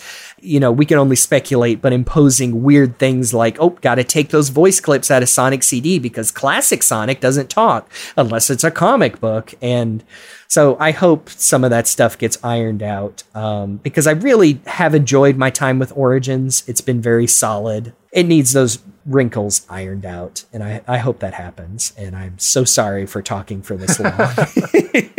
so is that all your notes? Pretty much. So yeah, Sonic Origins. It's all right, isn't it? Yeah. it's okay. It's fun. Uh, I to be fair, like when Sonic Origins was announced, I didn't have the highest hopes. Hearing that they were we're finally going to get a console release of like the much lauded uh, mobile ports of Sonic One, Two, and CD. I suppose CD was already out, um, like consoles yeah. and stuff, but getting them all in one place uh, was exciting. But when the tra- the first trailer we got of it, we saw a glimpse of Sonic Three, and it was still in like the original aspect ratio. I was like, are they just gonna stick Sonic Three in the way it was originally? Yeah, th- thankfully, they were they were quick to. Uh They, they confirmed they weren't. Unfortunately. Yeah, uh, this is there's a brand new version of Sonic 3. Uh, and Knuckles, and that's all you get. if you, if uh, I hate, I, I can understand why they didn't do it, but if you're the kind of person who enjoyed being able to slot your uh, Sonic 1, 2, or 3 into Sonic and Knuckles and the other collections, that is unfortunately not available to you here because Sonic 3 and Knuckles is the default, and I get why. It streamlines it to give you the full game as intended, more or less but it, it, there is something there's a little part of me that's like oh but i liked having the separate ones. Yeah. Maybe it's just my entitled gamer brain because i had it before and i don't like having things taken away. But I mean, you are right that other compilations did have that option, and aside from Sonic Jam, which didn't, uh, you know, didn't change too much, like this is the the other ones were were emulations and this one is a these are complete remakes with different engines it might be using you know the same assets as the original games uh, for the most part but yeah these are like from the ground up redesigned And I have been a little bit misleading. You do technically get to slot in Sonic 1 and 2 uh, into Sonic and Knuckles because you get to play as Knuckles in all the games except for CD. Yes. Uh, because that would be a lot of work, apparently, too much work to keep it consistent. Fine, whatever. Uh, and you get to play Blue Spheres as well. I, I mean that is another one of the where I go to back to like the the people in charge where it seems like the only brand new work that was done on this aside from Sega internal putting them all together in a package was Sonic 3 and Knuckles because the mobile ports are still just those for for the most part uh Sonic CD um feels like they they went and changed some of those uh the 2011 releases menus. Um but yeah the rest are just the mobile ports. And you could play as knuckles in sonic 1 and sonic 2 but not sonic cd because that was the first one they did and probably didn't think about it.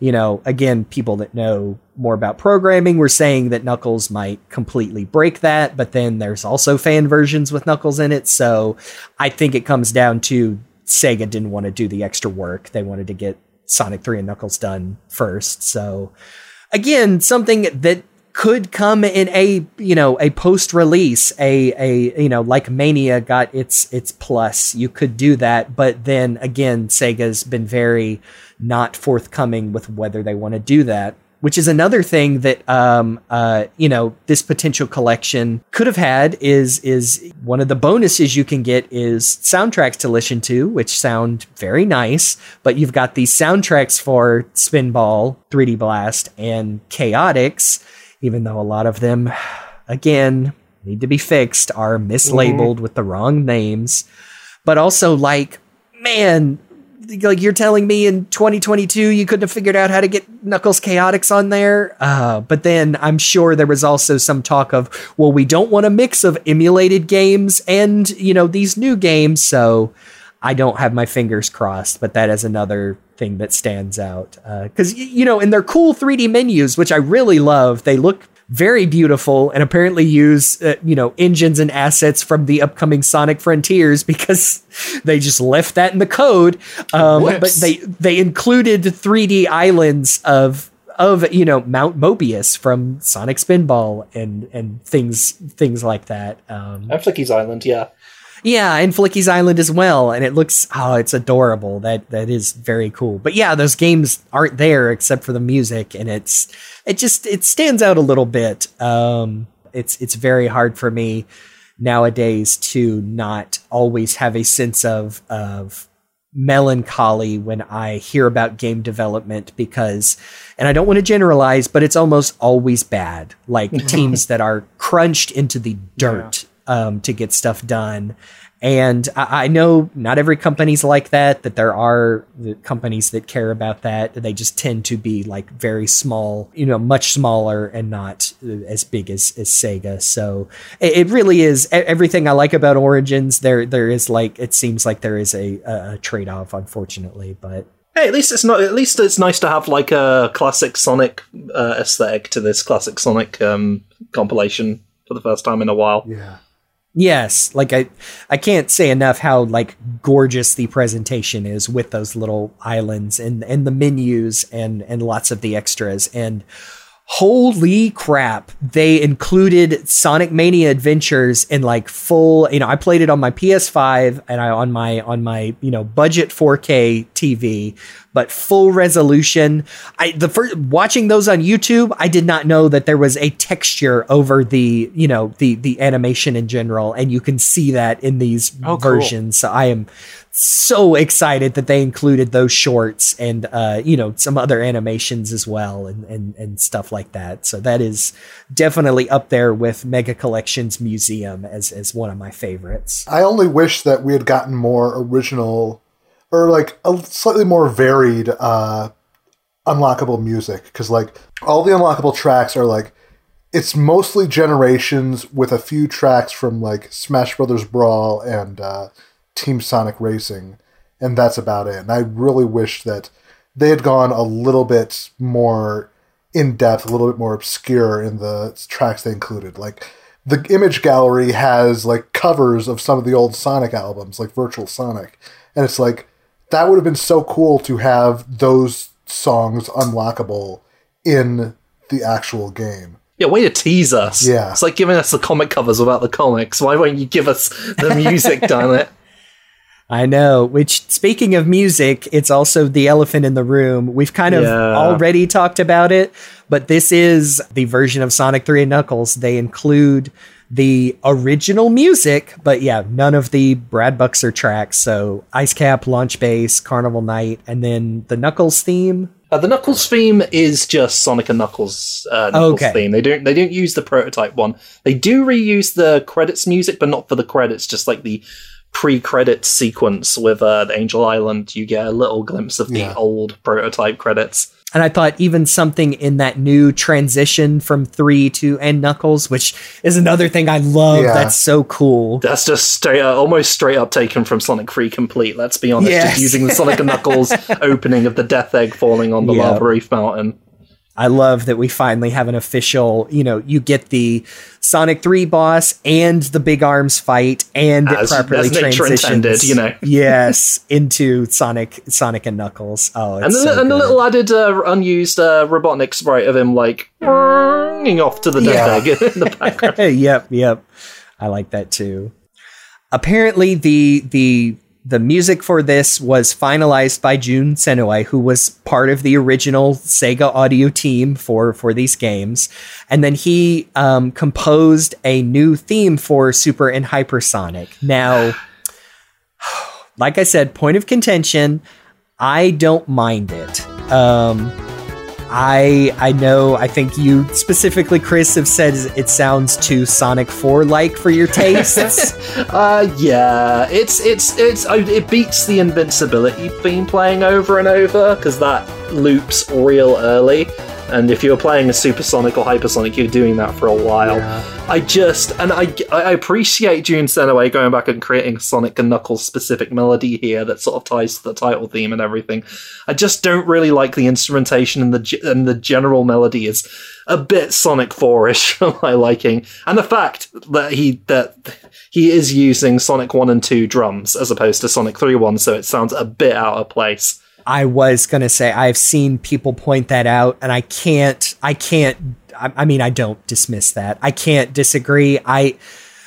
It is one of those things to where the, also a lot of the audio. Um, again, I I don't know exactly why if it was just the assets they were given, but seems quieter in Sonic Three and Knuckles than the other games. But muffled, I, a bit mono almost, it feels like at times. Yeah, I only notice it when it's played up against other music, like especially if you're listening to it in the gallery.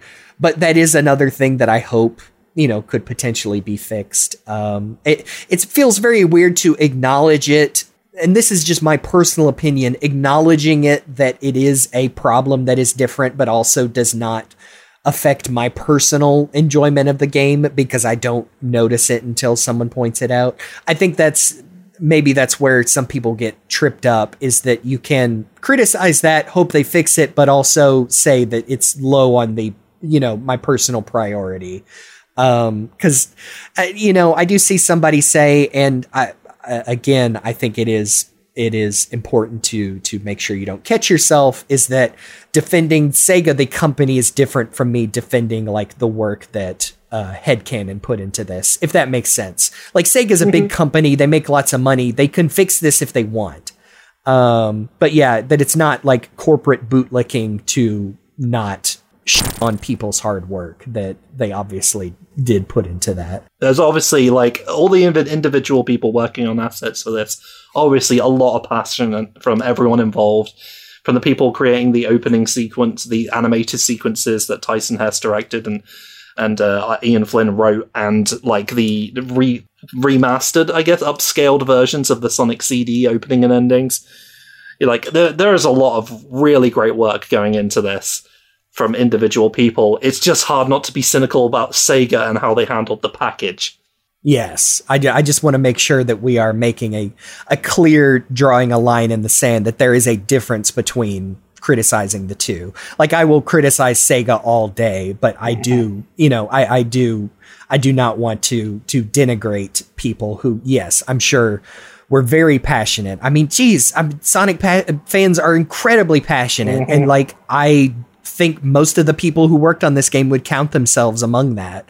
And yeah, I just wanted to make that very clear that it's, you know, that, that there is a difference. You can criticize this without being hyperbolic. Uh, yes, exactly. Uh, i.e., every YouTube video that comes out about Origins every day, and you can't help that. You know, it's clickbaity stuff. It's just like the one I saw that someone says, like, "Oh, what was it again? Sega deliberately sabotaged Sonic Origins." Oh. Yeah, because they don't want money. you Honestly, know, f- if you call in today with your pledge, you too can pay for treatment for people that suffer from YouTube brain. It's a debilitating, eventually fatal disease that affects hundreds of millions of billions of people, unfortunately. I do feel like I can understand where people come from sometimes.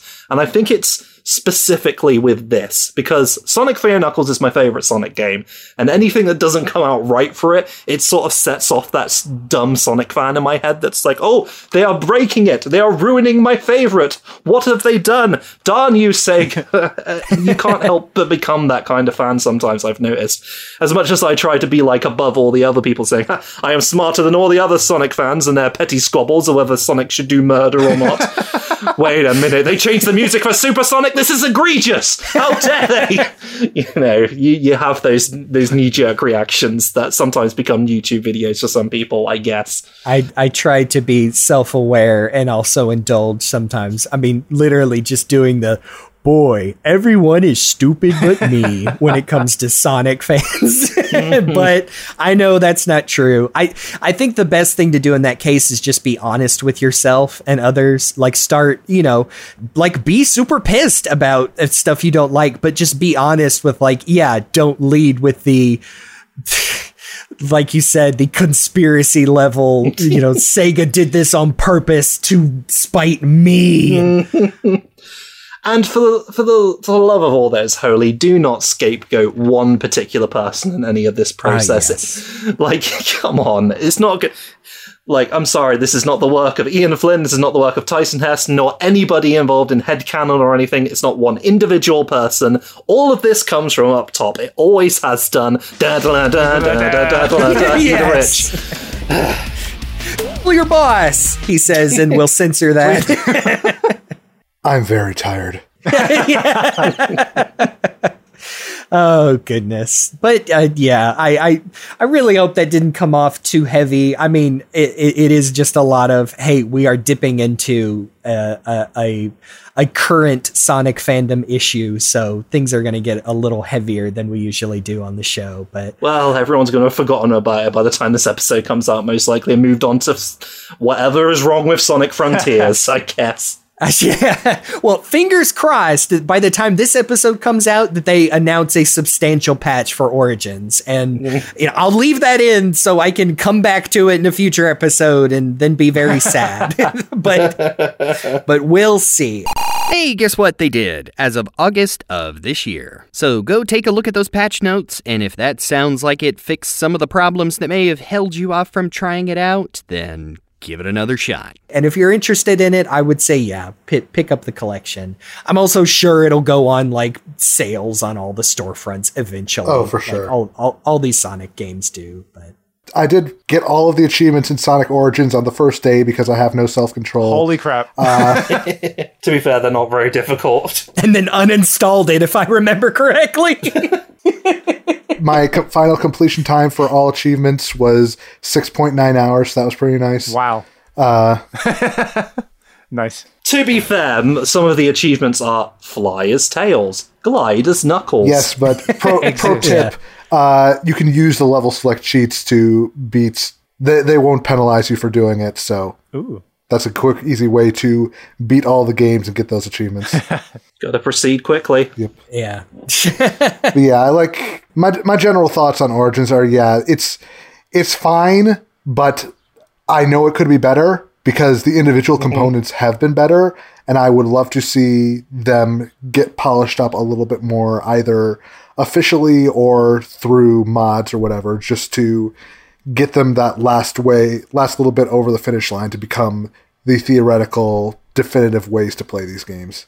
I just want the kids to be able to play the best versions of these because We loved them, and they deserve nothing better than that. But maybe there's a good chance there are a lot of children playing this who don't give a flying Yeah. toss about any of the things that we have any take exception to. That is true. Which again doesn't excuse, you know, things that Sega the company could fix, but yes, we do need to remember that a lot of this the minutia we talk about is uh, probably not considered by yeah, kids who are the same age that we were when the Genesis Mega Drive games came out. Probably, yeah. Don't don't give a shit about any of the things we talked about, and that's fine. That's that is hundred percent fine. Um, yeah, God, I forgot to mention that I do not ever want to go back to the special stages in the original games because it's it's just so much better. Uh, I, Sonic Mania gave me the blue sphere um, brain worms to where I am.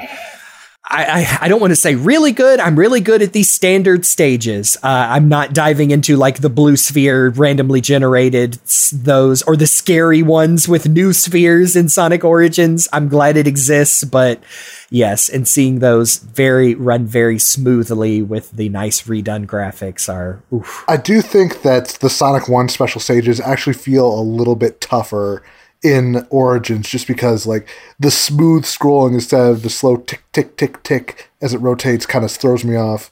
It, it also feels like it picks up speed a lot faster than before too. Yeah, this is the one version where I noticed that the up and down circles actually increase that. Um, yeah, I don't know. I mean, I did. I've I've got all the Chaos Emeralds and Time Stones in every in every game. Pff, Maybe we'll see in another ten years if they can trace back the special stages have ruined my eyesight even worse than it already is.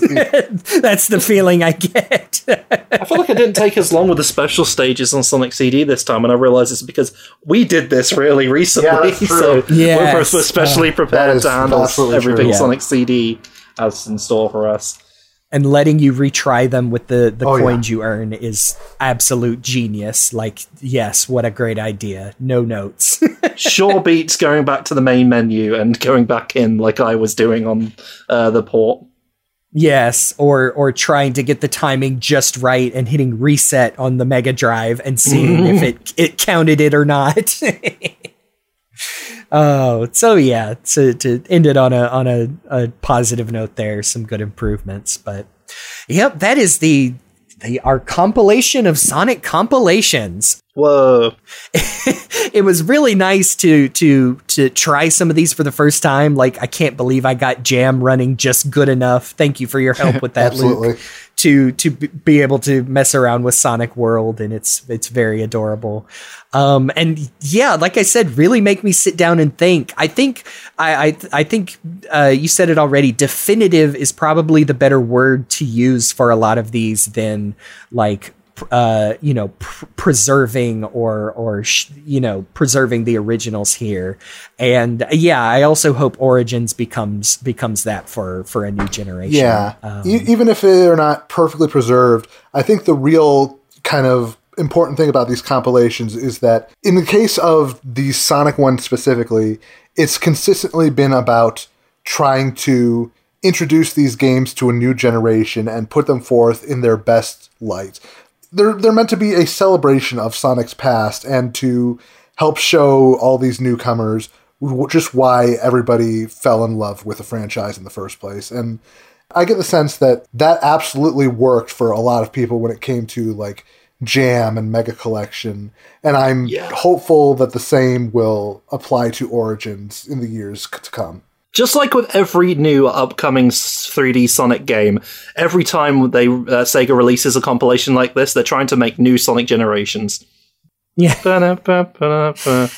I see what you did there. it's What look, at the end of the day, whatever you think about any of these compilations, it's still more work than has ever been put into a Mario compilation. Hey, Well, Super Ain't that the Mario All? Stars was alright. The first time, Yeah, yeah, and that was yeah. it. Mario, hey, at least they remade the games, but then they thought, hey, let's re-release this forever at full price. Gosh dang it, Nintendo. Man, you want to talk about a company that has problems with preserving its own history. Woof. But that is not our purview on this show, but And that wraps up another episode of The Hill is Always Greener. Uh, I hope you enjoyed this one. Uh, again, it was a lot of fun revisiting some of these and, and playing them for the first time and uh, I, I, feel like I, I, personally got a lot off my chest of various thoughts about like what it means to to uh, preserve these games and present them to uh, new players. Um, but I am uh, Jeremy, uh, also known as Game Buddy most places, and you can follow me on Twitter at Great Job Jeremy. Uh, that is G R and the number eight. you can find me on Twitter at Cyberlink420. You can find me on Twitter, Instagram, and YouTube at Rock the Jake.